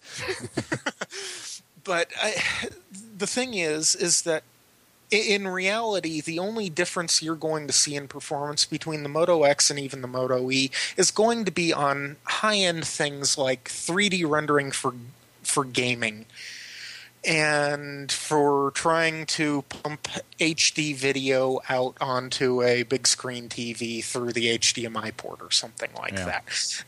Things that if you've already, you know, bought into the philosophy of the of the guide, you're not going to give a toss about anyway. Right. Which comes down to if if the Moto E is capable of performing just as well as the Moto X in day to day uh, operations, then why spend the money for it? Especially if these phone manufacturers, and especially in the case of the Moto E, G, and the X, where you've got this built in battery that only Motorola can technically uh, replace for you, just like the iPhones. I will admit I didn't really like that particular part of the uh, of the Moto E, but that's kind of beside the point. Um, I'm I'm a big fan of user serviceable equipment, especially in regards to batteries, because batteries do die. Sure. But uh, if the if these manufacturers design these things with with the idea of planned obsolescence anyway, and the phones for the past couple three years being manufactured are already more than capable of you know handling people's needs indefinitely at this point, then the planned obsolescence is going to come around to build quality. And you're really probably not going to get any more length of time out of, say, a Moto X than you are going to out of a G or an E, which means two, three years before it starts acting twitchy in a way that you can't fix which is probably due to some sort of issue with the silicon in there with with memory or, or something along those lines, and you wind up having to toss it anyway. So, why spend the extra money up front for the nicer device when everything that you need to be done can be done on the lower end device, and you're likely to get roughly the same lifespan out of both devices equally? Yeah, it, it's a good point, and and I guess the the big thing is is that knowing my answer to that, as far as why I did it, is that well, my answer is not knowing knowing how much I use a phone and knowing how much it is a part of sounds so stupid when you say it out loud knowing how much a part it is a part of my daily life which is how it is for many of us then I, I, I don't want to be frustrated. And so, because I lack the technical competence to be confident that the Moto G or the Moto E is as good as the Moto X, that I figure, well, I probably am going to get what I pay for, and I'll just go ahead and pay for the the fewer problems and the and the better service. And is that and, and in a lot of ways that is true. You get what you pay for, and I, I've always been a proponent of the philosophy: a poor man can never afford to buy garbage. So, in, in a lot of in a of regards that that that is a logical approach but the problem is is that we're getting back into into market manipulation and advertising and trying to sell people more than they actually do need. And the fact of the matter is is that there are incredibly well built solid choices further down further down the uh, the scale and that that again comes back to one of the reasons why I do the guide, why I have technical Mashugana, is to try and dispel a lot of these myths and to help people realize and understand that they don't need to spend as much as they think they do to get quality. Right. So here, here's my frustration with Republic Wireless, and here's where I think you, I have an impression that you might be able to help me. I don't want to be. I, I'm tired of Google owning my soul, and I have this intense uh, dissatisfaction with. I have this intense dis like uh, what's it, I guess internal dis, cognitive dissonance. That's what it is. I have this sense that I'm that I have a problem. Is that my life is basically run by Google and it's really convenient and it feels really good for my life to be run by Google. But I really don't want Google running my life. But I don't know how to disentangle. My email is with Google. My calendar is with Google. Google owns everything that you know. Whether Google, Facebook owns all my data, LinkedIn owns all my data, and everything is just everything is tracked and everything is done. And I don't I don't know how to disentangle myself from it. And I just figure, well, uh, I'll just clog up the system with some with some with you know as much data as possible. But I'm really more and more concerned with trying to figure out is there a way without too much trouble that I can take back some control over my privacy? And I can't fig- I don't know how to do it. It's beyond my skill level at the moment. And I figure some people have to be have to be uh, you know working on solutions. But what would be your if some if i were if i were concerned with privacy and i wanted here's what i want from a phone. I want a device that is that is easy to that i want a device that works well that i actually don't even care about taking phone calls very much because i don't like talking on the phone. But i want a device that gets text messages and that allows me to run uh, social apps. But i would like to get rid of google and get google out of my life. Where do i go and how do i do it Well, the first thing I'm going to say is, is that you're not going to be able to do that by using Android. I, I know that's my point. I do know that much. Uh, so, uh, problem is, is that there's not really any other alternatives per se. I, there, there is things like CyanogenMod where it, it is a fork of the Android project where you, you can optionally opt into including the Google co- code base and the Google services with with the phone. But the problem is is that with a provider like Republic Wireless, you're locked out of that phone. Sure. It is it is proprietary and you cannot do anything to it, which means you can't flash it over to another uh, you know another android build or something like that. You are completely dependent on them to provide you with, the services and you have to take it as it is.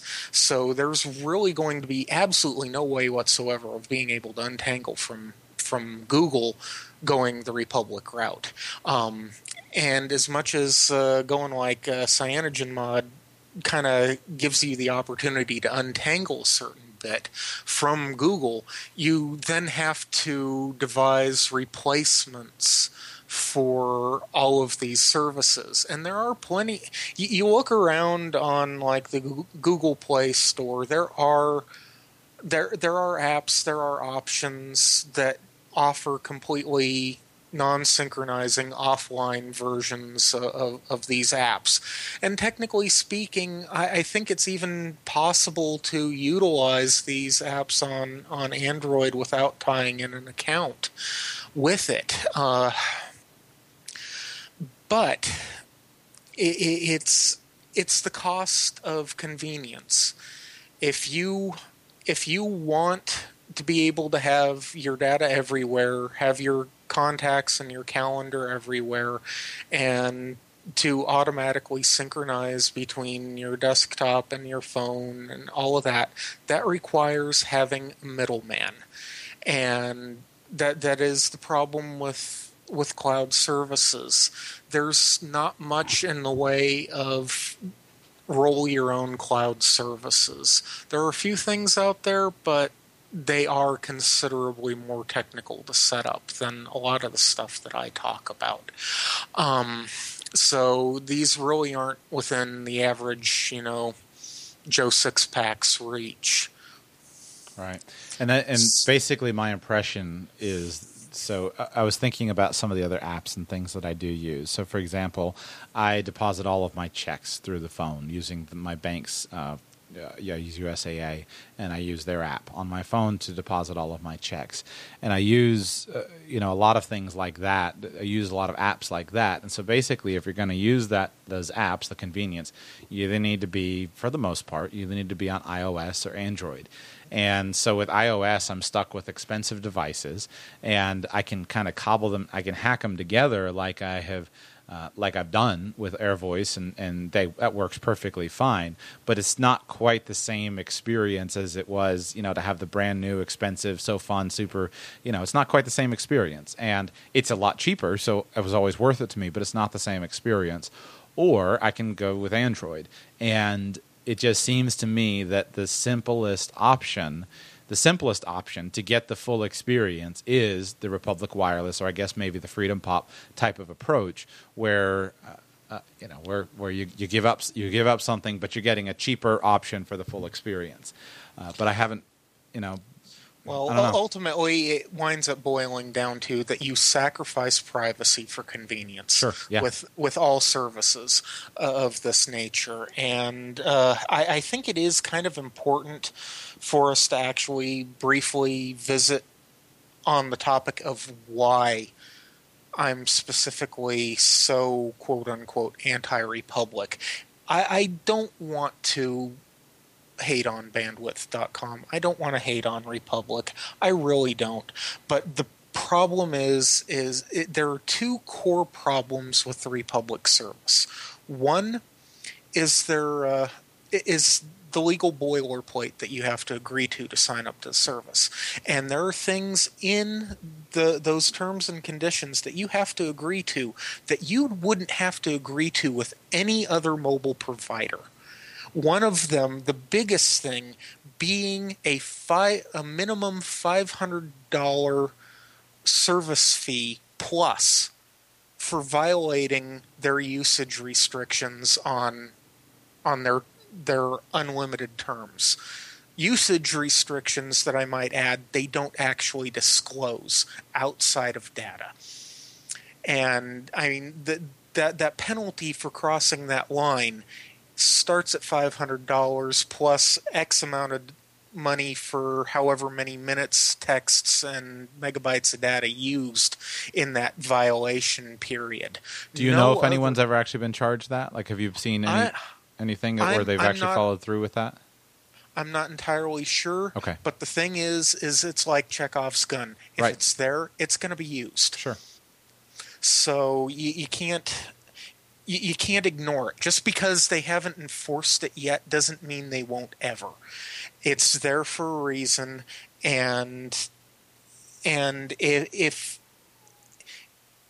and if you read through something and you find something objectionable, don't be afraid to walk away from that service. I, that's one of the reason, one of the things that's guided so many of my choices in the guide.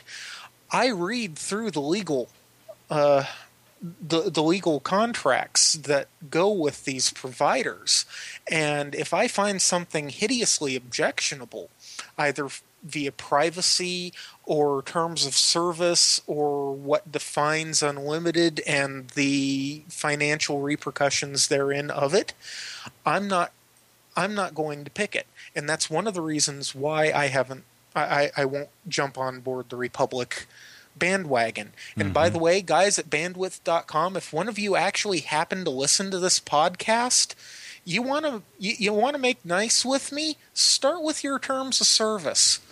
Seriously you get rid of the really objectionable stuff and actually outline what unlimited means on your service i'm not going to give you the hard time that i do. Plain and simple. Um, but but beyond that th- that leaves the other thing. The the proprietary nature of the service. Mm-hmm. And i will i will give them props. They finally allow people to reactivate used handsets. That was something that didn't happen before. And that was one of the things that really drove me up a wall especially in relationship to you know electronic waste and the like. So being able to reactivate handsets, I, I'm going to give them props on this. Congratulations, guys! Thank you for doing that. You're no longer bastards to the environment like you used to be. So good on you. Thank you. But it still doesn't change the fact that you can't bring your own device and you can't take your device to any other provider. And that means you are locked into them and them alone. So, what happens if uh, Bandwidth decides to shut down Republic because it's no longer making them money? What do you do with the phones? Right. Yeah, the market, and there's no secondary market yeah, in that case. there there's no there's no secondary market, just like there wasn't a secondary market for used Republic phones that had already been activated. I mean, back before they started allowing reactivations, you couldn't give away Republic phones on eBay. Hmm. Interesting. I didn't know that. Yeah, uh, you'd see people, you know, some people would get the the wild idea that they could resell it for you know near the price that they bought the thing for, and mm-hmm. they'd just sit on there for weeks until the the ad ran out. But the the, the ones that actually potentially sold. They, they were selling for like five ten bucks basically for parts wow it's so you know i definitely it, this whole planned obsolescence thing and, and, it's a problem that i wish that I mean, I, I just don't know the, the answer, and the, because well, from a financial planner's perspective, it's interesting. Everyone loves to hate on transportation costs. I tell you, among a lot of younger clients and a lot of younger people, I find many people are very intelligent about transportation costs.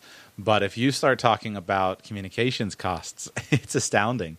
It's astounding how many five hundred, six hundred, eight hundred thousand dollar devices uh, people, you know, young people are continually buying, and you're either paying for it on a monthly basis through a contract uh, and a discounted purchase price, or you're paying for it straight out and doing some other some other arrangement with your with your monthly cost. And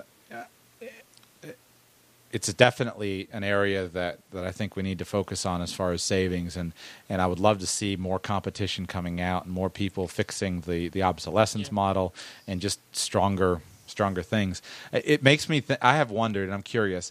One of the one of the things I considered, I considered just going with the the non smartphone phone, trying to figure something like that out, which was so frustrating. I went and actually looked to try to buy a non smartphone handset, and I didn't. And I went to the store. It was like, okay, I'll go buy one. I'll put my I'll put my AirVoice SIM card in it or something. I don't even know if that would work, but I guess I should ask you. I went, but I went and looked for to try to buy a handset. I couldn't find, and I'm like, I should, be, you know, I should pay twenty bucks or something for a handset.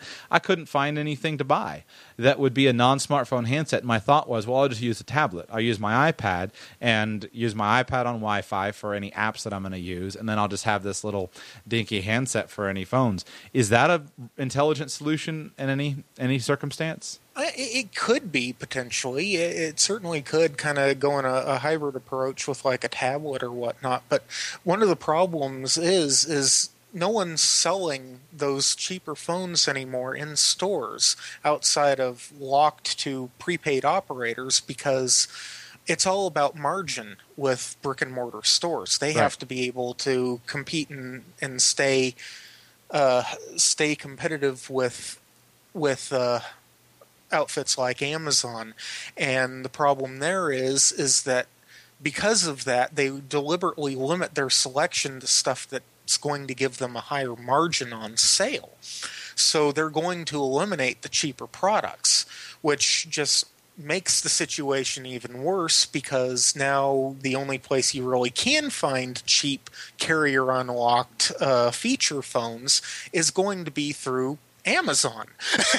right so it it, it becomes this kind of so, uh, vicious cycle, but it, it is it is possible. Th- those things do still exist. Uh, I mean, even Samsung is still making these really nice ruggedized IP67 uh, handsets that are, are just basically feature phones that you can slap SIM card into, carrier unlocked that you can pick up for like 60, 70 bucks. And I mean, these things, you could dunk them in a.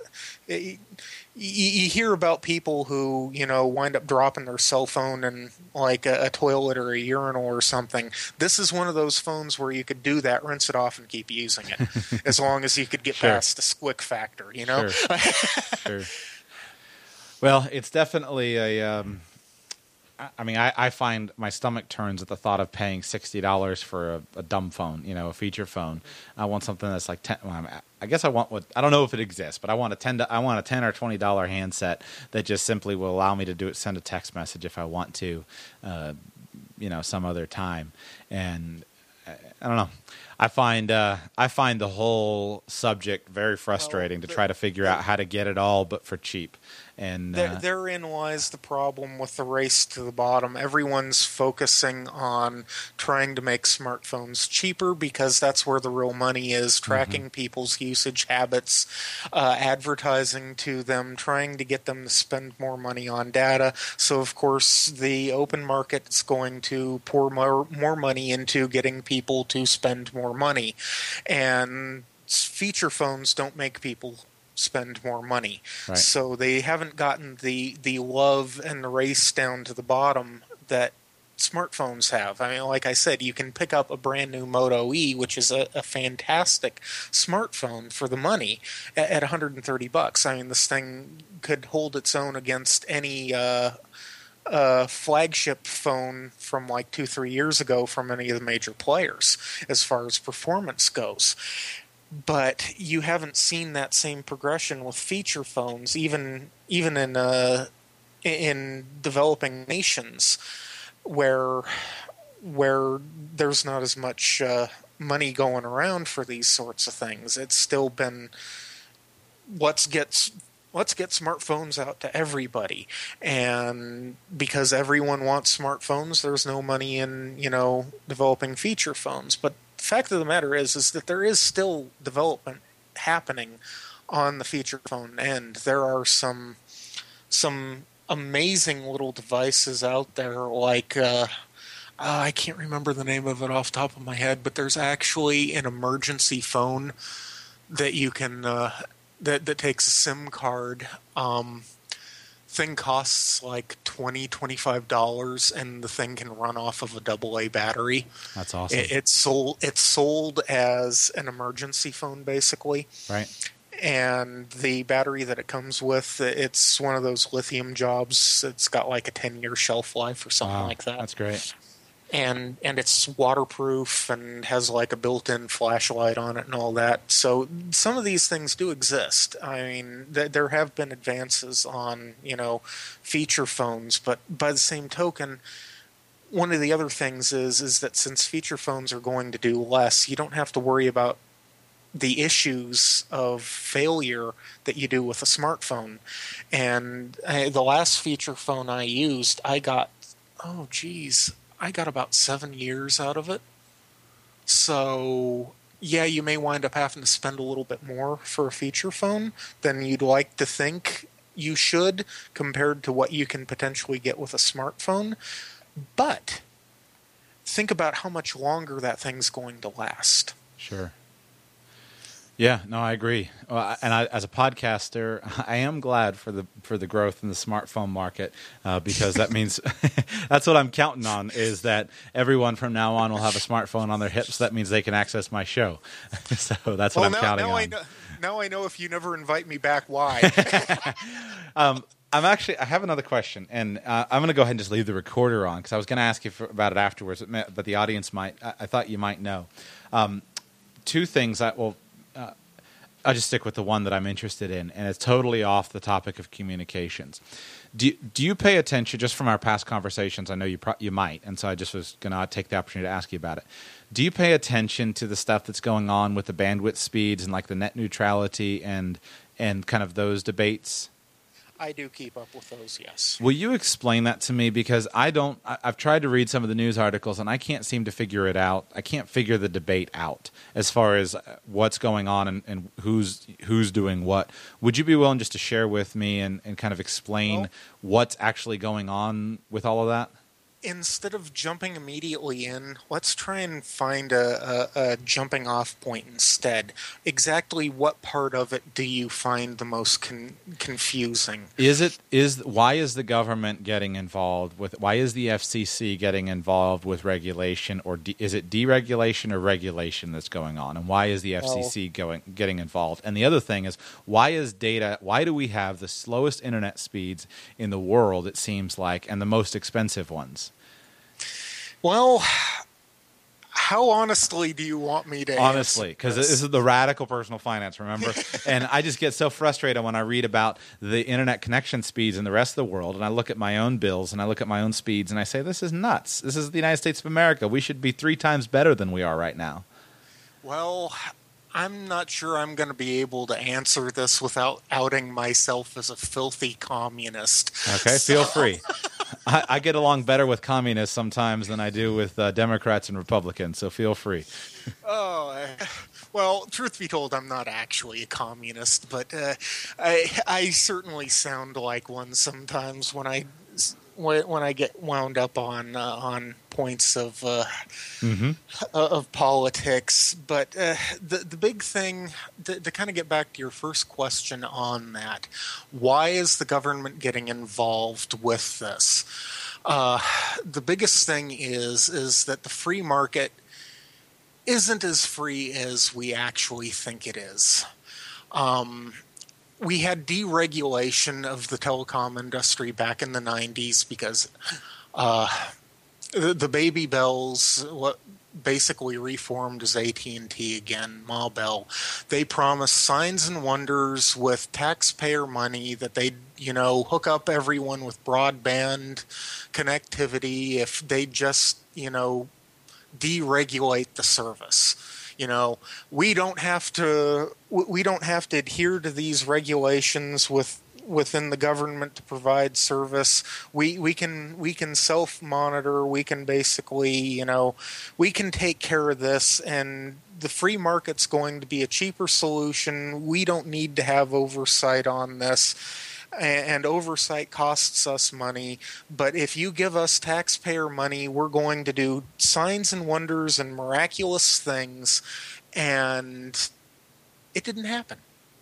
The the great the, the great information superhighway that we were sold back in the 90s didn't happen. And it didn't happen because of deregulation. Because deregulation basically allowed a monopoly situation in most municipalities. And uh, in reality, we actually have something more like a duopoly. Uh, and it's only because of the type of cables involved that we even have that. If not for cable TV and the development of the uh, DOCSIS uh, communications standard for uh, for uh, data communications over uh, over coaxial uh, service, we wouldn't even have that. So you, you wind up with this duopoly where you have the local phone company owning the copper lines or the uh, fiber optic, as the case may be in this day and age. And on the other side, you have the local cable company who owns the uh, cable lines and those are your only choices. There's no there's no free market competition in uh, in in what what service is being provided. So they can basically set whatever prices they want and and there's not much that the end user, you know, where are you going to go? If right. if DSL is your only option, you going to take it to someone else? Ha ha ha good luck. You you pay what we charge you, or you don't. You, you do without. And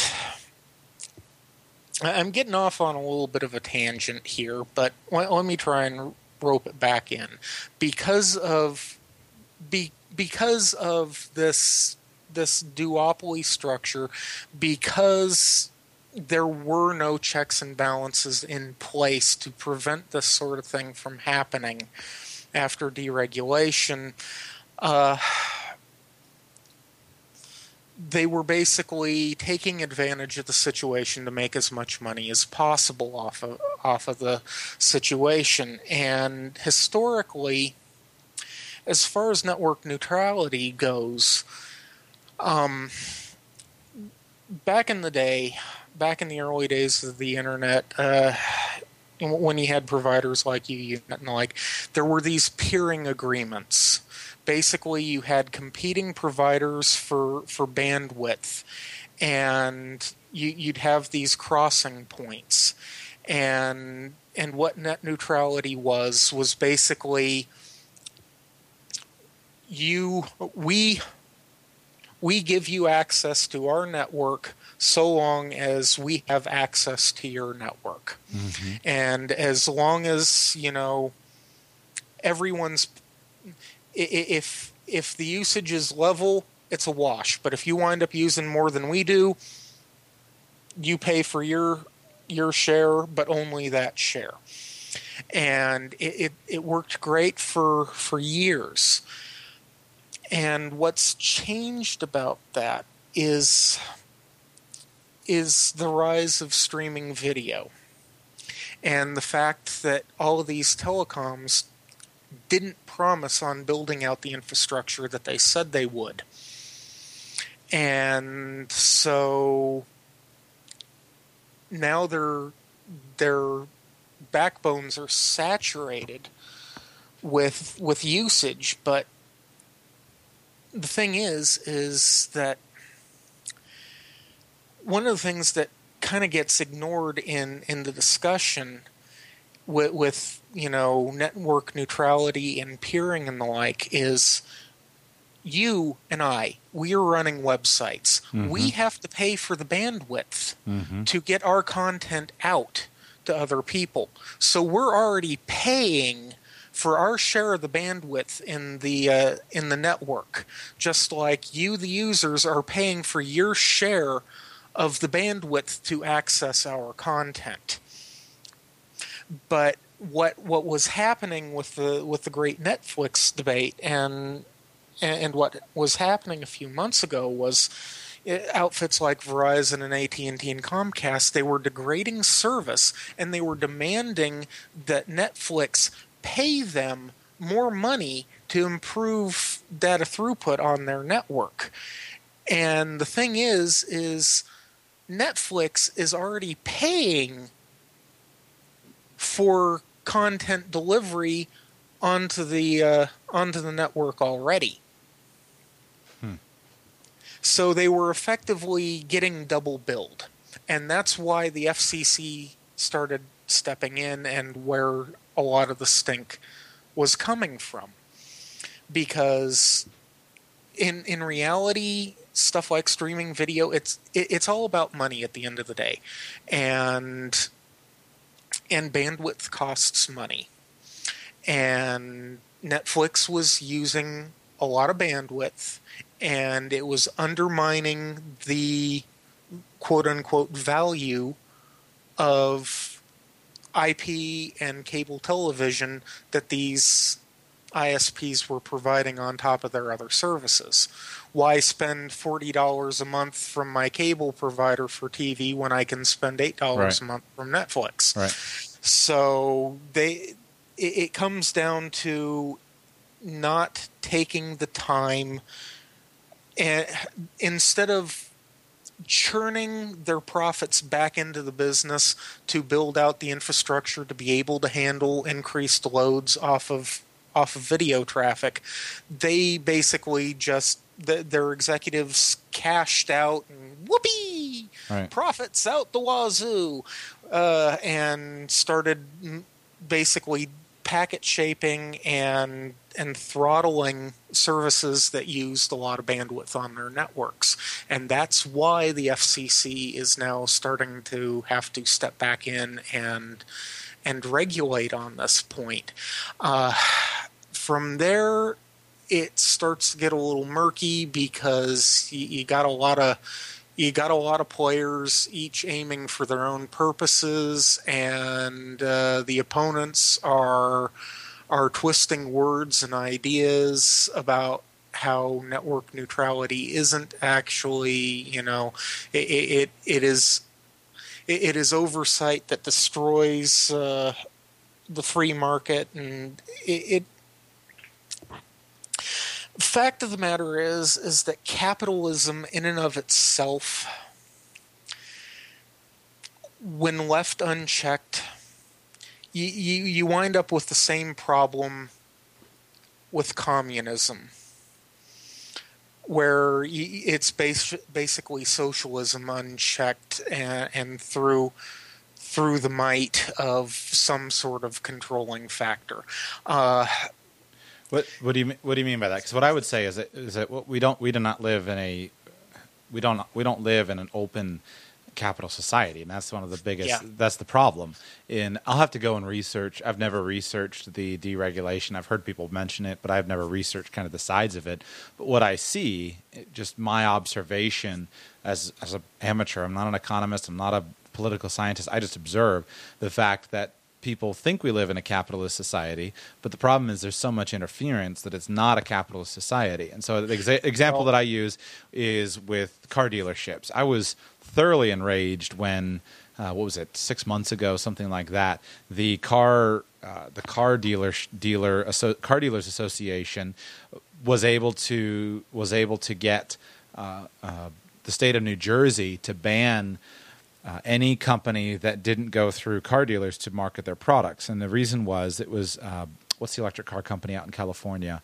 Tels- Uh, uh, Tesla, Tesla. Tesla. Tesla was selling direct to the public and having an, their amazing sales direct to the public, completely bypassing a dealer network, and is working so well. And so they, they were able to get some laws passed outlawing that. And I, I, I smell the same thing happening in the the uh, communications business with just watching the Google stuff, watching with Google Fiber, just kind of, and again, I haven't researched it in depth enough to talk about it. I just smell the same problem. I smell heavy, you know, just people basically using basically fascism, but you have the, the corporations using the government to block competition instead of the government ensuring that there's an equal playing field for all to compete. Well, that that that is that in that is part of the problem, and we- start getting into a, a much broader debate in in politics, and I I think approaching things from from the political compass standpoint really opens things up. It's not a it's not a linear argument. There there is left there is left and right to uh, the political spectrum, but there is also a secondary uh, axis to the, this that ranges between basically anarchy and totalitarianism. And uh, if if you look at things in that regard, you, you've got like the upper left hand corner representing uh, Stalin communism, uh, the upper right hand corner, which is what our country and most of the world is, is in right now. Uh, the, this this uh, this capitalist uh, totalitarian regime. And uh, down in the lower right you have basically uh, anarcho-capitalism. And there in the uh, lower left left hand corner you have uh, basically uh, socio-anarchism. Uh, socialism but with, with individual freedom. Uh, most of the arguments that are being put forward against um, regulation wi- within the free market are arguments that ultimately go towards anarcho capitalism. But the problem is with anarcho capitalism, and it's one of the reasons why I give libertarians such a hard time, it's as realistically impossible to maintain as as communism that that socialist totalitarianism. It, it, it's broken for the same reasons of extremity in one point without a check and balance in the other. It is pure when you involve either total uh, total power and greed or total control, the other end winds up getting out of whack and getting abused. And down in the uh, anarcho uh, anarcho-capitalist uh, end, the, the argument is always less restriction in the marketplace, and the the market will just correct itself. It doesn't. You know what happens with with, with the free market? Money starts to consolidate and you get monopolies, and then the monopolies start abusing their power. You, you want to know what uh, free market capitalism ultimately degrades down to? Look back to uh, 19th century America. Pre uh, pre-unions, what what was happening in steel. That that's what happens when you don't have any sort of checks and balances in place for capitalism. It ultimately goes just as evil and gets just as abused as a totalitarian state trying to act in the best interests of everybody. It, it, it winds up being this delicate balance between the two. And the problem is is that the more you want to rely on greed to be able to operate, the more control you are going to have to have in place with the laws to prevent people from exploiting that greed.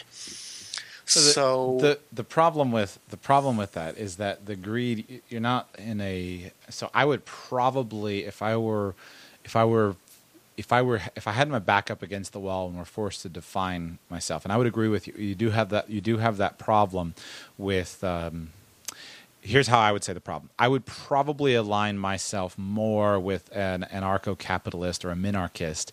Uh, man, we're getting way deep into into political philosophy. This would be fun.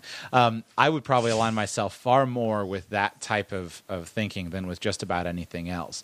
And the problem, the difference that I've been able to find as far as in reading about various political philosophies, is you would have the, exactly the the difference between you know an anarchist who would and not in the anarchist that most viewpoint that most people talk about of let's blow up the, the you know let's make a bomb and blow up the government. Uh, i'm not i'm not in that world. I'm not going there. But an anarchist yeah. would say we do not need the existence of the state. We don't need the existence of the government. And someone who would be you know whether it's a classical liberal a libertarian a minarchist something uh, like that w- w- depending on where you wanted to be on that on that range would say that you ha- the problem you stated is exactly right. When people can consolidate power power, they will consolidate power. And so, when if you give any authority to the state, the difference that I've observed between a minarchist and an anarchist, if you give any authority to the state, then the, then the state will use that authority and will use it to accrete more power to itself. And so that's what you see happening in our society.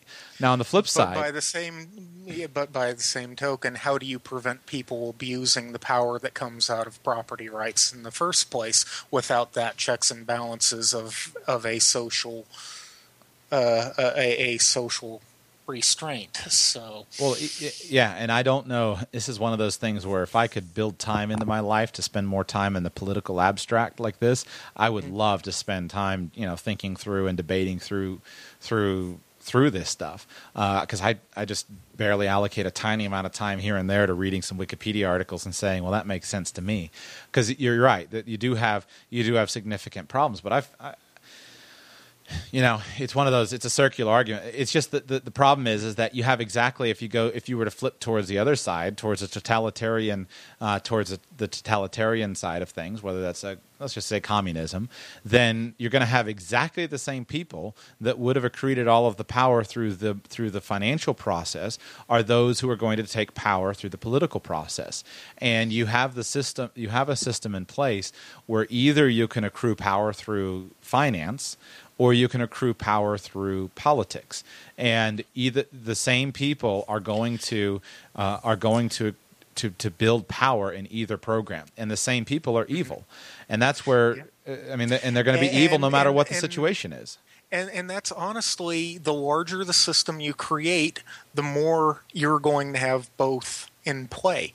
And as we become a global society, that's ultimately where we are going to wind up landing in is a totalitarian state run by run by money and power of the state. It's going to be this perfect fusion of totalitarianism and the the worst, greediest parts of capitalism.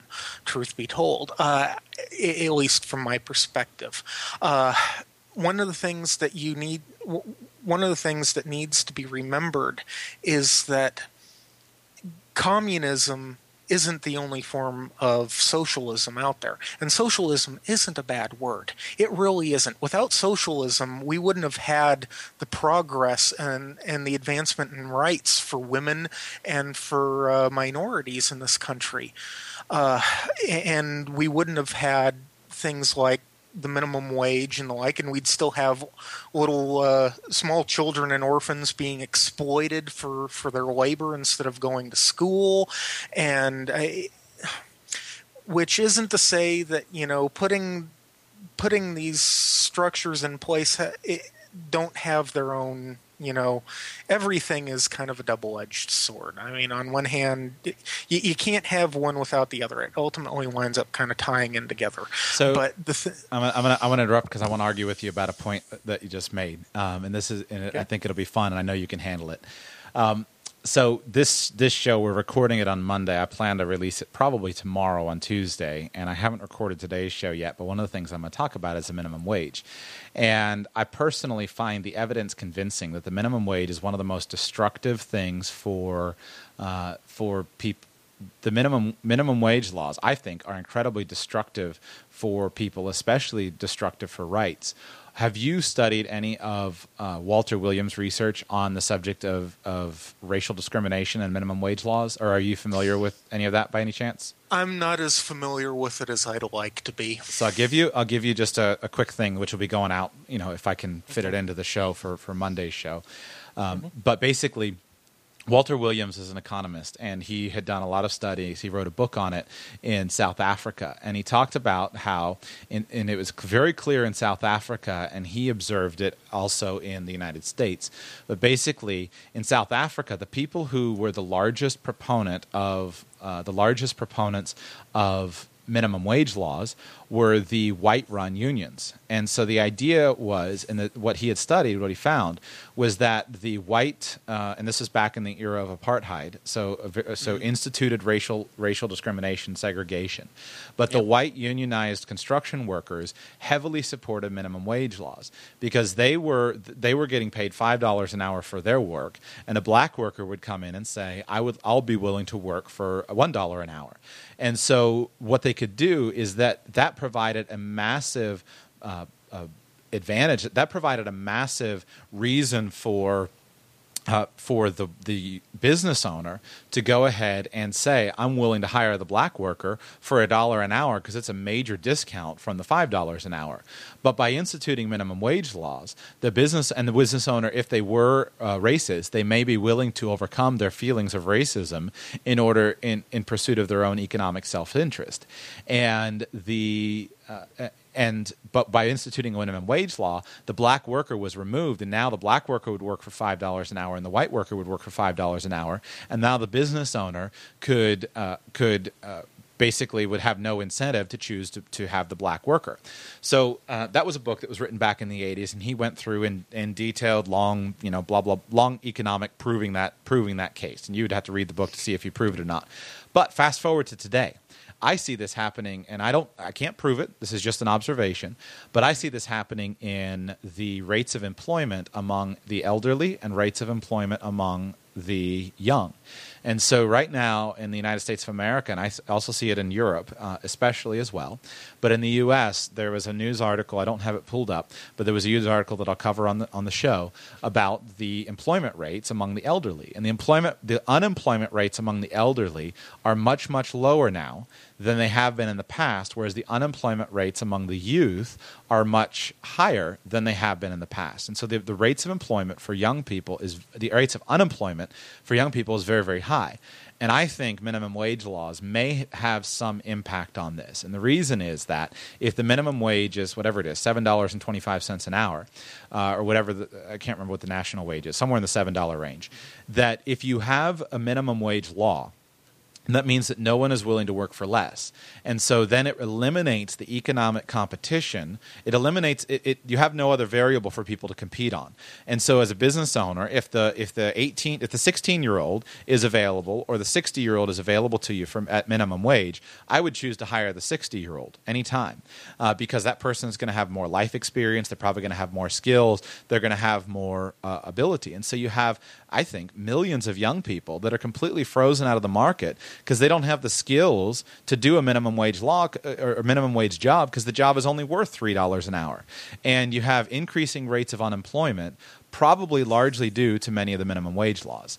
And so, and when I when I go back and I study the history, and I'm not I'm not qualified to talk about uh, you know the, whether it's a factory system or any of this, that all of these this this legislation has unintended consequences, and whether it's we're talking about the and I and I don't disagree with mm-hmm. that point. I, everything feel free to respond. Un, yeah, it, it, everything has unintended consequences, and I, I do see a, a, possible argument that uh, that minimum wage has the potential to do this sort of you know possible segregation in in hiring practices, but you take away the minimum wage.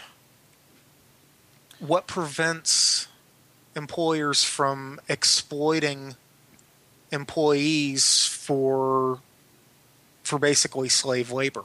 Voluntarism. And because it's a, it's entirely optional and entirely voluntary for somebody to work there, so go go out of minimum wage. Ah, go, hang on, oh, I'll, oh. I'll, prove it. Hang on, let me let, let, hear me out. So, uh, a in that we do not have institutionalized slavery and in in a free in a free society you don't have institutionalized slavery and that's another interesting thing if, as far as going through and trying to figure out why is is was slavery an institution in, in this country and we can't go there. We'll we'll be for here for hours. But yeah. if, if, but look at look at the labor markets. Look at the labor markets that are out of the minimum wage world. Okay, out of the minimum wage world, when you get into uh, middle middle corporate America, everything is based upon the attractiveness of benefits. So I used to work as a benefits consultant, and and one of the things as a benefits consultant, then I would I've worked with employers, and the whole idea of working with uh, uh when you're working with an employer, you are, are working to design an, a, a total group of benefits that's attractive to employees. So the reason, so we, let's use a modern example of let's pick on the tech companies. So people, a, a young engineer just getting ready to graduate from Um, to graduate from from college with a with a computer science degree, if they are a high caliber engineer, it's possible that they may consider working at Google, and they may consider working at Google because of the overall attractiveness of their benefits, uh, and that would include the wages that they're paid, that would include the retirement programs that they may have, that would include the free lunch that's offered uh, as part of their employment compensation package, that would include all of these things, and so in that world then Google is trying to attract the employees away from Microsoft and is trying to attract employees from all of its other competitors. So in the tech world, which is largely deregulated, you have very high salaries that are paid and high uh, high groups of and high. Um, uh, high overall compensation packages. So you see that you have people who are qualified because of the work that they have done for the for the job labor.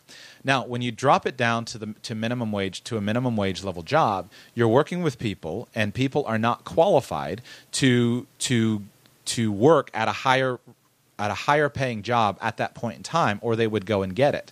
But you need to have an entryway into the job market for paying work for, for, by having jobs available for people who so that they can develop themselves to move on to the next to the next situation.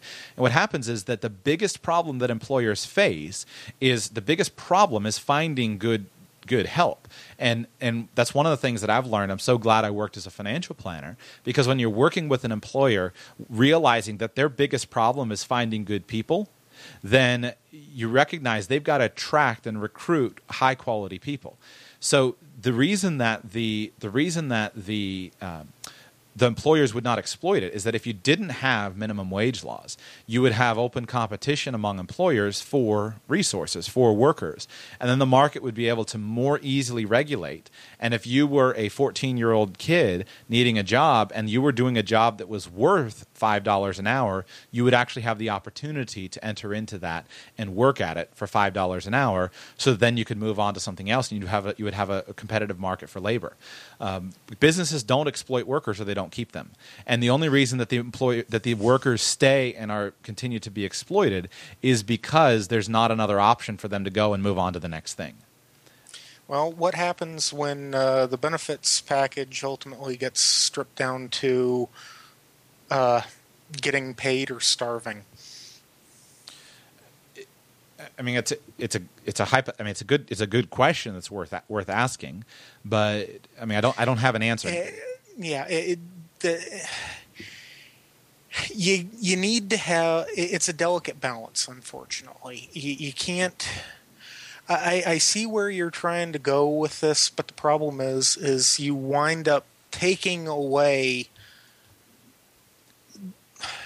you, you take away that social responsibility to mandate a living wage for your employees, then the almighty dollar can ultimately reign supreme in the bottom line and and employers can start dictating lower and lower wages and and as as money gets consolidated further w- within smaller hands, you, you, wind up having more and more people becoming desperate for work, which means they're lowering their own standards and willing to work cheaper, and it winds up being a race down to the bottom.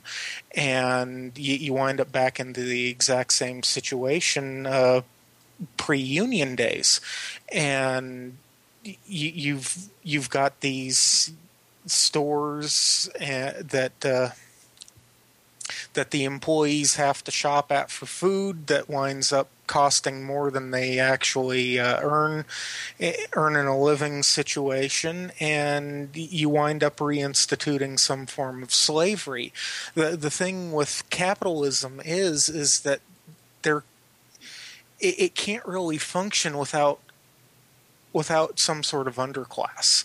And that that inequality it, it, it, i'm not saying that you can't let me back up here for a moment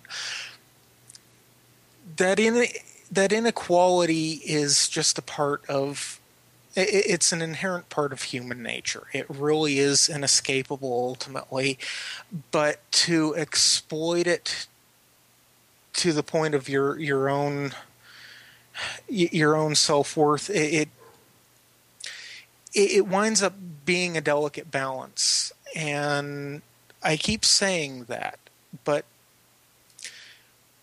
the thing with a lot of these social laws, they they've been put in place because people have demonstrated time and time again even being left to their own devices, they are ultimately going to only care about themselves.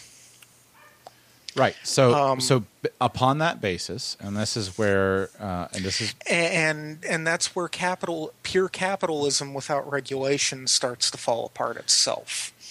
So in, in uh, but hang on. In general, so I, I, can I can take the point and I can agree with you. But let's but if yeah. you build on that, you build different you build different systems. And this is where, um, you know, we'll go round and round. We'll, we'll go round and round on this stuff. And and I enjoy going round and round. But I want to yeah. I want to I want to give you an opportunity. I want to wrap up and I want to give you an opportunity to mm-hmm. to have a, have the last word.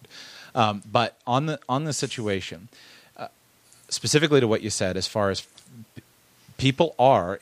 I guess the, the point of capitalism, the quote, the quote about of capitalism is probably the most famous, is that capitalism is the worst system ever invented, except for all the rest. Right? Yeah. That's so. It's the worst system ever invented, except for all the rest. Just like democracy or a democratic republic is the mm-hmm. worst, you know, political system that's ever invented, except for all the rest, because there is an inherent problem. But in the one, on the one hand, you notice you you observe the fact that people are inherently interested in their own well-being and then you build a situation that takes that into account. Or you or you say well no we're going to try to some, somehow find people who aren't that way. And so a capitalist would say well yes they we recognize that people are interested in their self-interest. I, I, i'll give you an example I do not have any employees. I do not want to have any employees. And the reason is because I, I perceive the cost of the employee at the moment, and I've hired various people to work for me. I perceive the cost of the employee to be higher than the value that I would gain from the employee.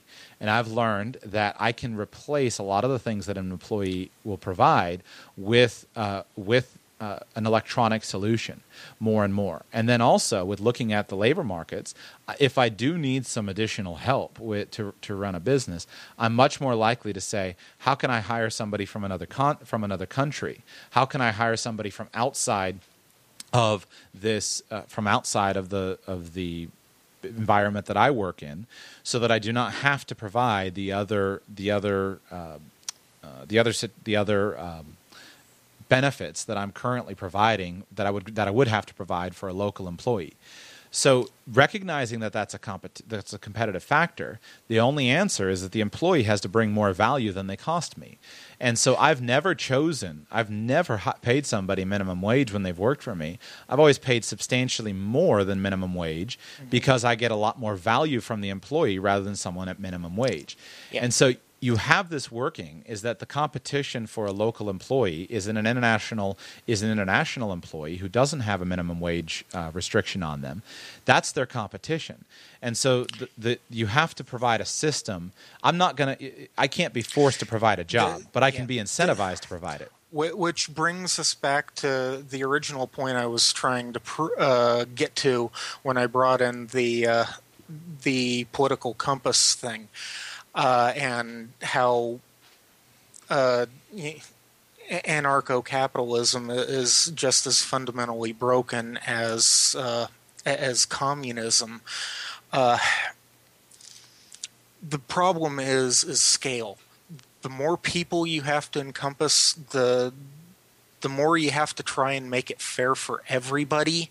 The more rules you have to put in place to keep the least of us from being abused and exploited, and it winds up complicating matters. So, in reality, the, the real line, if there is to be a line, goes from from the lower left corner of uh, social anarchy up to totalitarian totalitarianism and uh, and, and individual property rights and and the, thing is is that with smaller societies, uh, you, you, look at you look at uh, the the early days of socialism, and it's even said, you know, communism itself would work on a smaller scale. If you get a bunch of like-minded people together, it works, and but you you scale it up and it falls apart. The the thing is is that the more freedom you want to preserve for the individual, the more socially conscious and the less you can defend property rights to make that happen. So there there's got to be this this inborn social altruism to be able to preserve those those rights and liberties. And the more you want to to increase individual property rights the more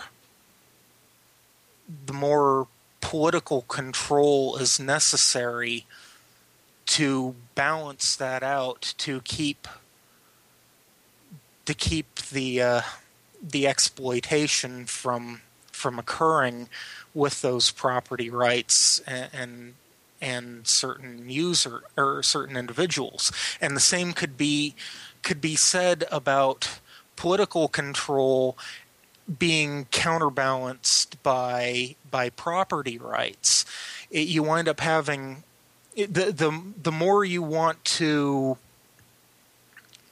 go in any one direction with with either of those two, they wind up feeding off of each other and you, you wind up not being able to have one without the other. Because the larger the system gets the more you need that check and balance to keep to, to try and keep the the playing field fair. So really there if we're going towards a, a one world uh, government and economy, we have to. We're, we're going to have to have regulation in place to counterbalance and prevent people from being exploited, but that power is going to result in people getting exploited. So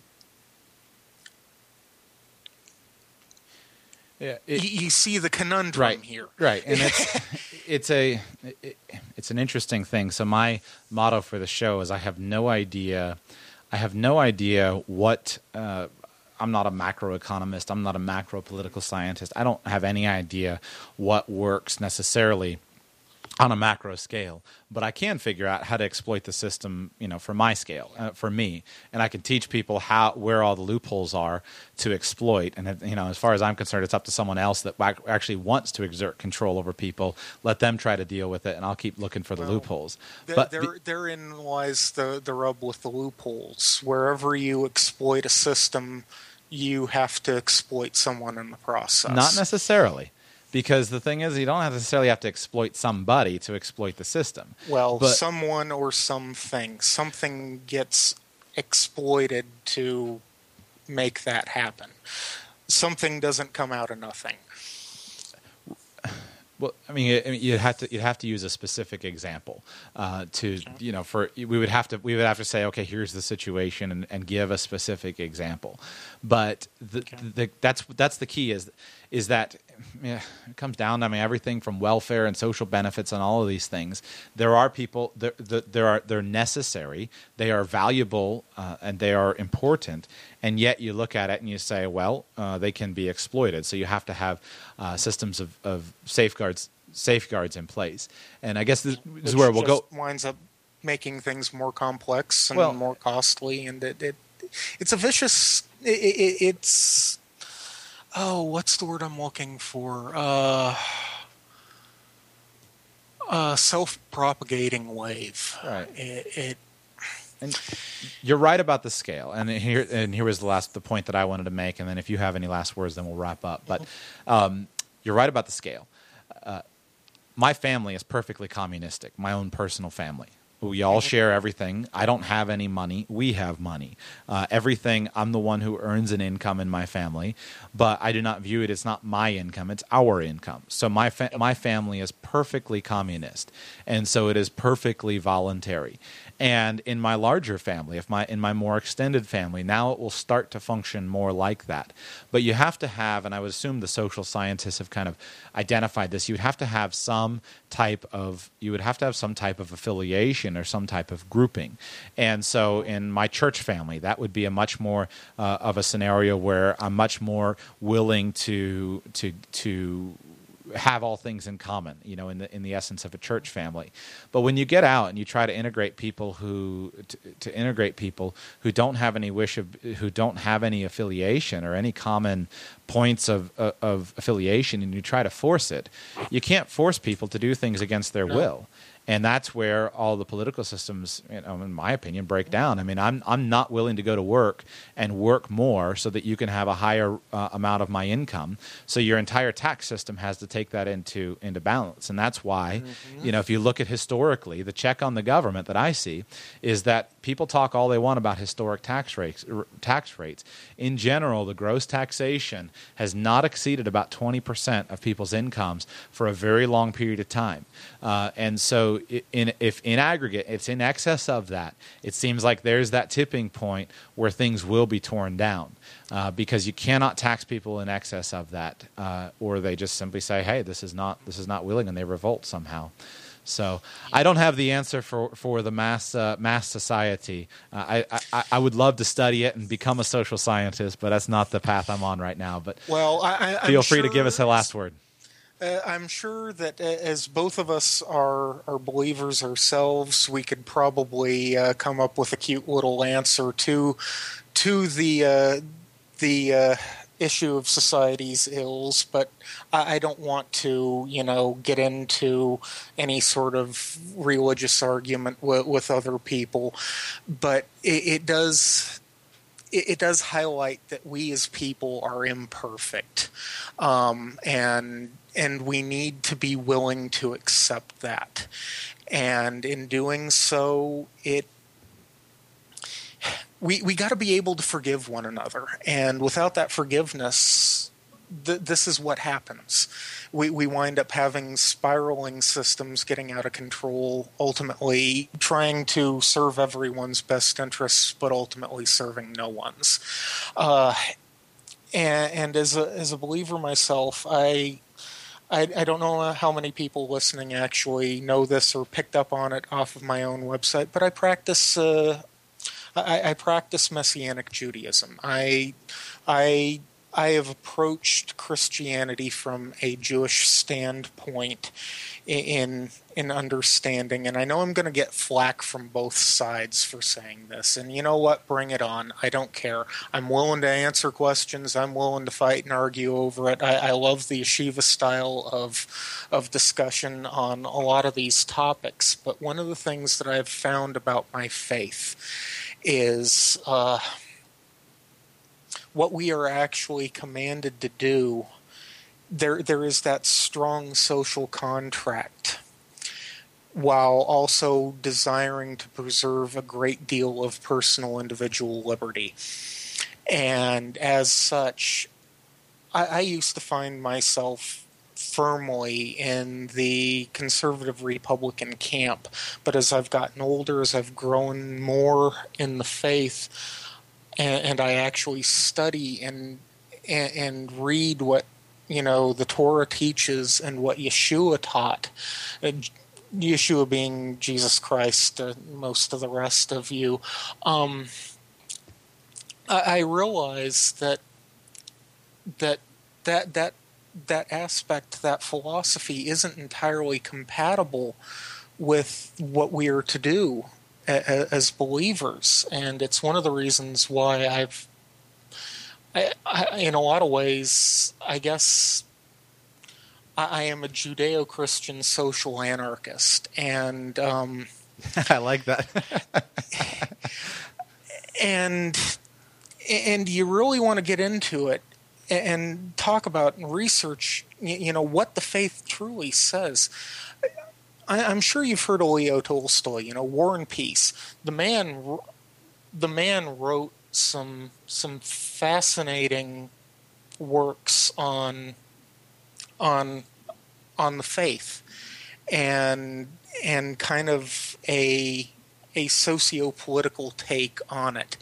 And Tolstoy himself was definitely of kind of the, the Christian anarchist philosophy in that and going back briefly that that's kind of what I was talking about you can have socialism without authoritarianism without a strong central government and authority.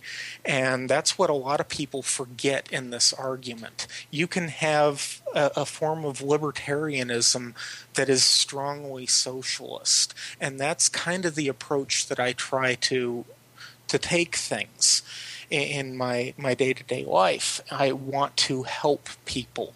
It's why I give this information out for free. I, I I'm I'm doing it for the common good of my my fellow man, and you that is something that cannot be legislated. it, it is not something that can be made into a law. Either you believe in trying to do right by your fellow man or you do not. And if you do not, then you wind up having to put legislation into place that that mandates that, which is where we start losing control on both ends. Well, it's it's definitely something that I think deserves more more debate and more um, discussion because the the thing about it because I agree with you uh, as far as socialism if it were voluntary and mm-hmm. the we keep trying to wrap up, and I should just forget about wrapping up. Uh, whatever, it's it's the internet. People can turn off; they don't want to listen.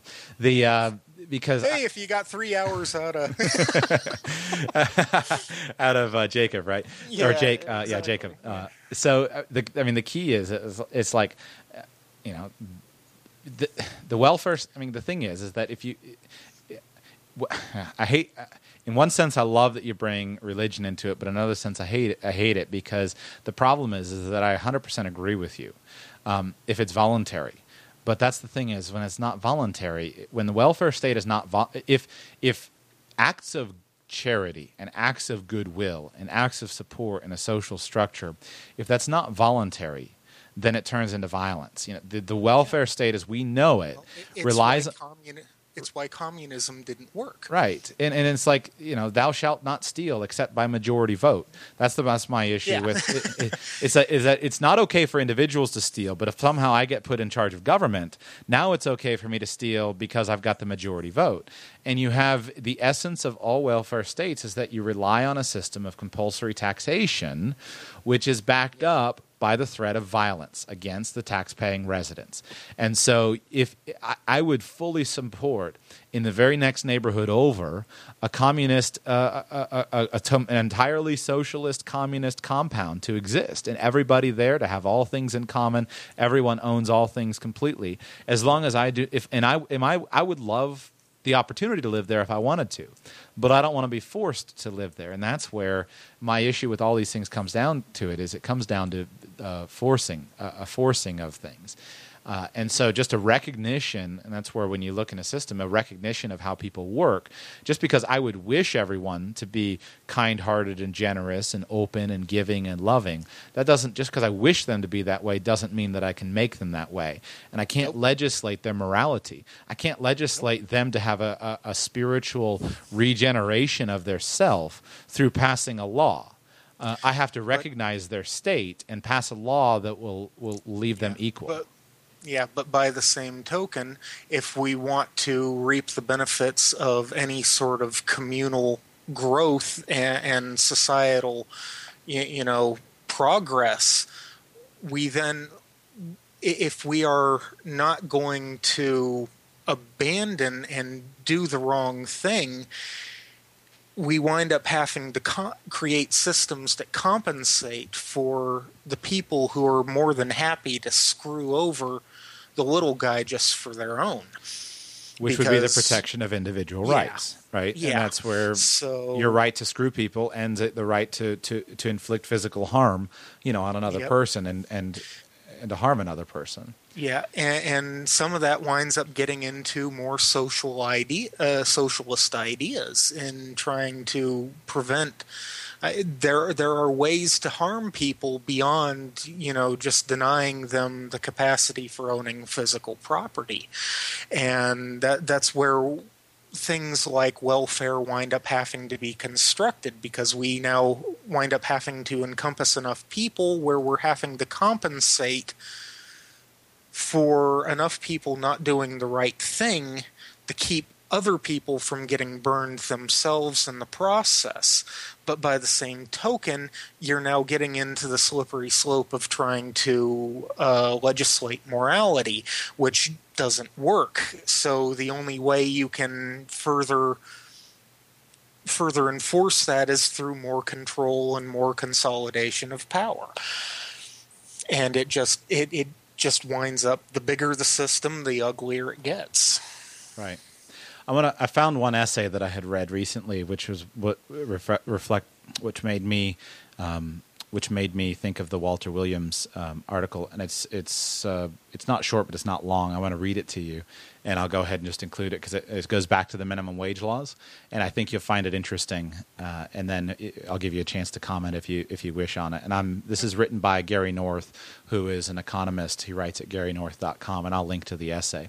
But this essay is called "How Minimum Wage Laws Promote Racial Discrimination," and this was he wrote this in July 18, 2014. It was over 40 years ago that I first heard Walter Williams speak at a conference. Anyway, I think it was over 40 years ago. It couldn't. It could not have been less. Uh, Gary North is in his 70s, so he's been doing this a while. He and I were on what speakers call the rubber, rubber chicken circuit as early as 1974. We spoke to high school teachers in a program sponsored by the Intercollegiate Studies Institute. The role, quote, the role of business in society, or ROBIS. As I recall, I'd heard him speak before we were on the summer lecture circuit. I remember very clearly his main point at one of his lectures. He said that minimum wage legislation discriminates against teenage black males, which my uh, my uh, point to insert, if anyone, Walter Williams is black himself, um, so uh, if that helps. He said that minimum wage legislation discriminates against teenage black males. This has been known by economists since at least the mid 1950s. The statistical evidence on this was overwhelming, but high school teachers had not heard this. What made Williams' speech memorable was the fact that he clarified the reason why the minimum wage legislation was detrimental to teenage black males. He made the observation, which nobody challenged, that the teenage black males are considered undesirables by the general population. In other words, they are discriminated against. They suffer from the stereotypes attached to their particular group. He asked the obvious question how does someone who is part of a group that is discriminated against find a way to prove to somebody doing the discriminating that his assessment is incorrect? It was really this question How do undesirables break through the discrimination against them? He made what was considered to be an obvious point from the point of view of an economist, but which was not obvious to his audience. He said that the person who is discriminated against needs to have a competitive edge that will enable him to compete effectively with members of groups that are not discriminated against. The free market offers such a tool, he said wage competition, specifically in the case of competition among potential workers who want to be employed. The most effective competitive edge available is the offer to work for less money per hour. This offer is taken seriously by employers. Minimum wage legislation makes it illegal for employers to take advantage of such offers. This removes the most effective single competitive strategy that is available to a person who is considered undesirable because of his membership in a particular group that is widely considered undesirable. This economic analysis applies to all sorts of groups.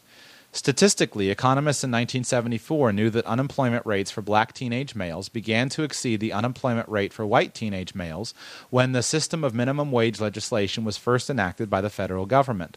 The statistics on this go back as far as the legislation. By focusing on individual offers made by members of undesirable groups to potential employers, Williams focused on microeconomics.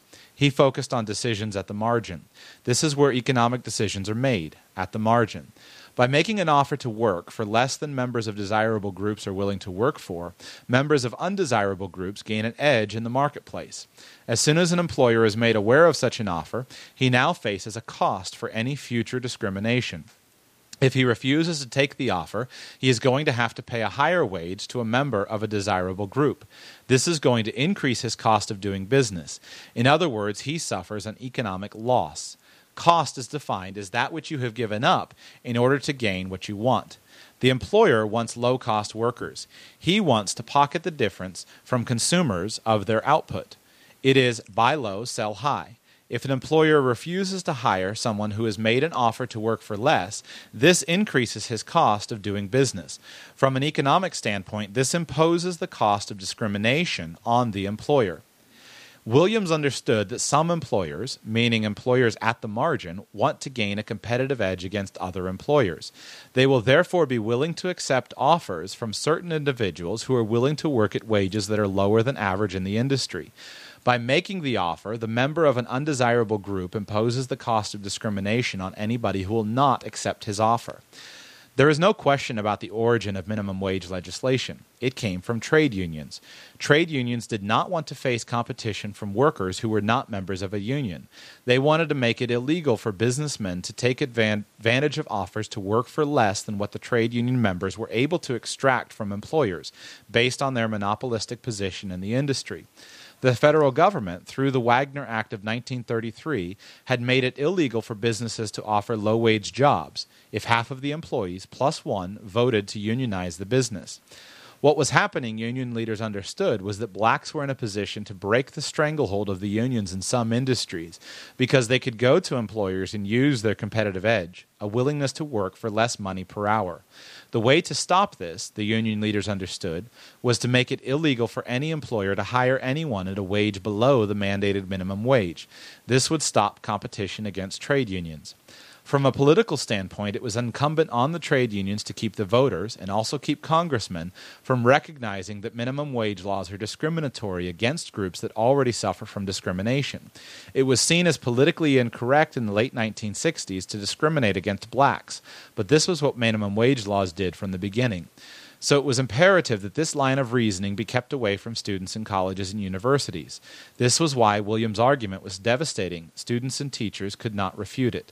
It made them feel guilty because they were pushing for legislation that imposed additional burdens on members of racial minorities. Joshua, yeah. I'm going to stop you there because I think you've well exceeded the uh, the fair use on on copyright with the uh, with the extract there. you think so? I always wonder where those yeah. lines are. uh, I think this officially goes well over the uh, the, the, sampling uh, the, the, sampling standpoint. But you, you get the point. You get the yeah, point, I get right? the point. I and, get the point. And, and so the, I see where he's going, and I I understand the points trying to be made, but that's assuming that the purpose of the trade unions were the same from the get go. And that's where, at least to me, things start to fall apart a little bit. The reason why unions arose in the first place and the reason why workers unionized to begin with was to try and prevent exploitation. I'm not defending what a lot of unions wound up turning into after mm-hmm. they started getting that power back and exploiting their own their own power.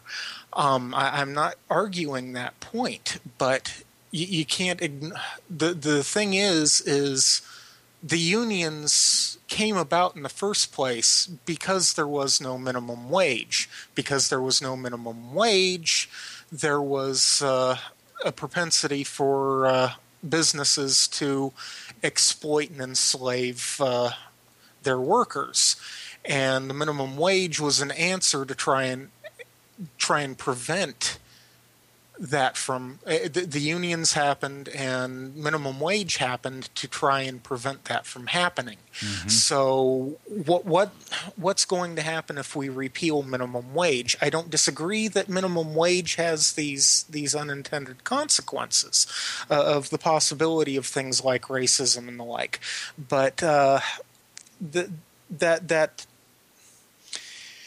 if we're getting into trying to do things for the social good and trying to I'm not sure repealing the minimum wage is the right answer. Unfortunately, the only other answer that helps level the playing field for these people that isn't, you know, lowering the minimum wage means providing more educational benefits for free to the population as a whole, giving them more opportunities that they haven't quote unquote earned, which means a larger welfare state, which so it winds up it, it in a lot of ways we're in a lose lose situation. Right. Here. There's no there's no chance of minimum wage legislation being reversed. It's it's zero yeah. possibility of that ever happening. Yeah. It, uh, it, go ahead. But and I understand why some people, you know, in a very idealistic sort of way, it does make sense. But it's that same sort of of naive idealism that makes you know socialism on a larger scale work. It. That's a fair point. I'll give you that point. Yeah. It's a, uh, it's. I always tend to argue from the ideal but you're right. It's a it's it's a uh, it's a challenge, and I don't you know frankly I don't know how to get from here to there other than to yeah. other than to make little little moves one step at a time. So it's I, why, I, it's why religion winds up popping into the argument whether we want to or not. Right, exactly. Well, Daly, thank you for uh, thank you for indulging. Uh, I'm gonna have to figure out whether we're gonna. I, I assume we'll probably release this, but uh, I know this is a far farther ranging conversation than communication uh, than it was intended to be. Uh, but I guess that's what happens when you get two guys that like to talk, and uh, we get together and start talking with one another, right? in a way, though, it, do, it does kind of tie in. You, you think about it. There there is no system that is isolated and independent from from right. any other. So right. and and having these sort of conversations, right or wrong, I listeners, if you want to skewer me for my ideas, go for it. But all I ask is that you bring a solid argument with you, not right. rhetoric, not not empty, hollow threats. Give me a reason why. And I will be happy to argue in facts. And I will admit, I I stammered a lot in this arg- in, this discussion. I threw a lot uh, on you that you weren't expecting. Well, yeah, I, and I you as well. Truth be told, yeah. it, we went to, we went to some very interesting places during this discussion. Yeah. Neither of us, I, I, neither I was, I certainly wasn't ready to talk about uh, political stuff. I just, it just, yeah. but you know, I'm actually glad to do it because uh, it seems to me that uh, I'm glad to do it because I wish one of my hopes for our society is I wish we could argue about politics and religion more, in the sense that there are a few things that have more of an impact on people's lives than politics and religion.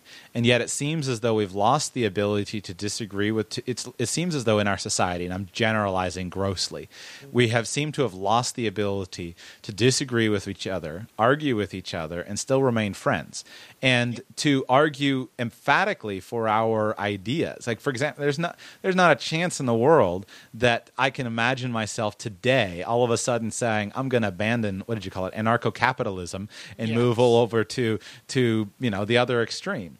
But I can certainly listen and I can understand, and it gives me something to think about, and I can enjoy the intellectual. Um, exercise. And at the end of the day, you'll have to leave a conversation and figure out what am I going to do in my life.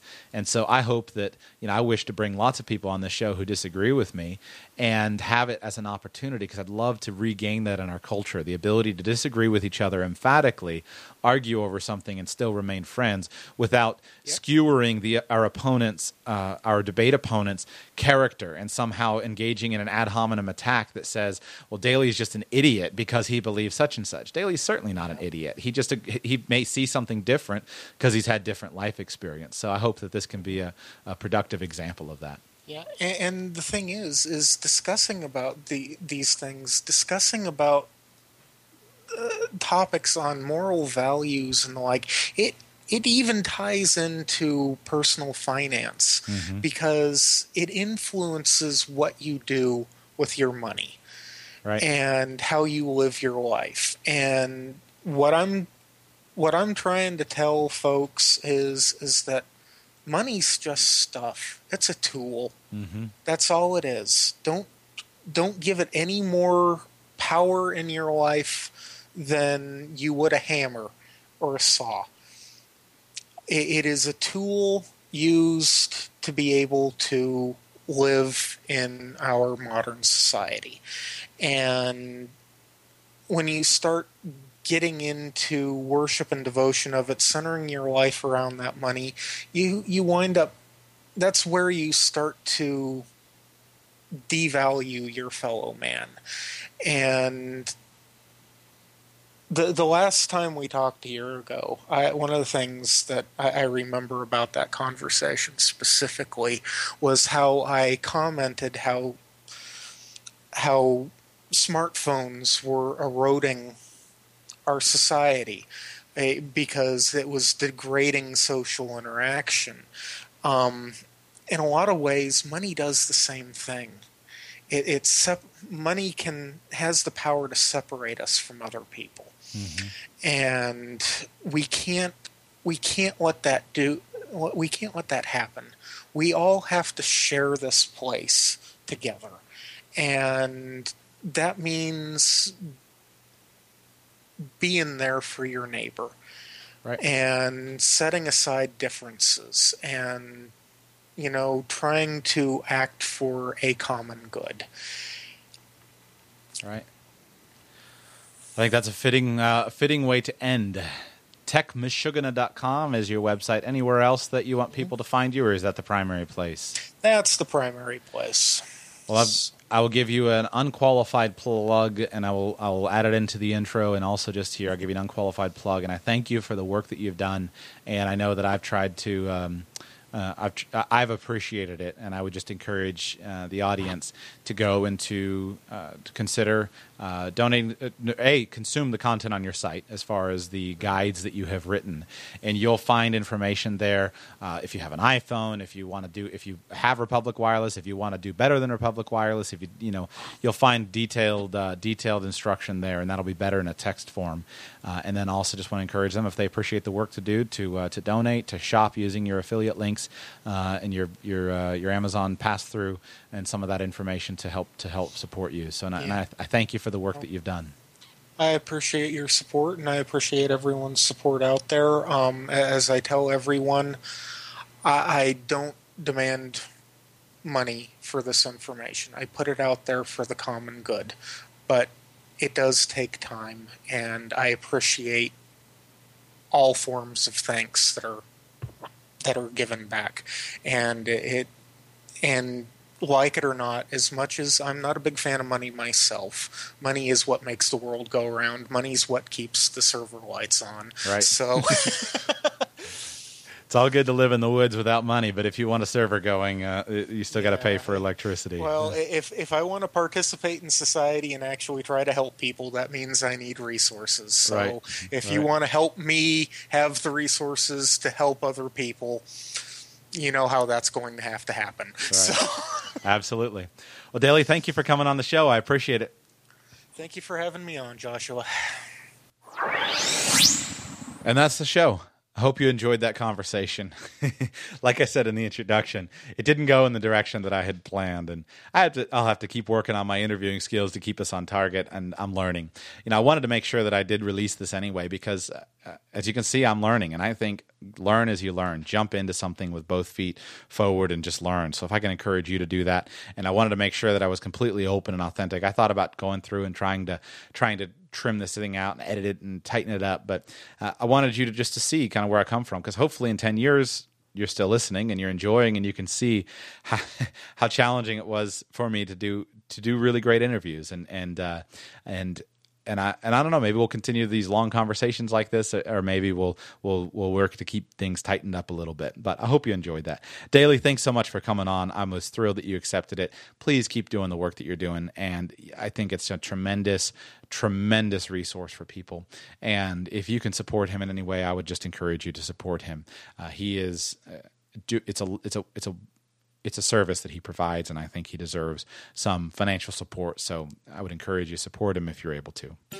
That's the show for today. Have a lovely week. Coming back tomorrow with some in depth uh, financial planning. I've kind of gotten away from the technical financial planning, and I don't. Uh, we're, we're coming back to it, and we're going to continue that.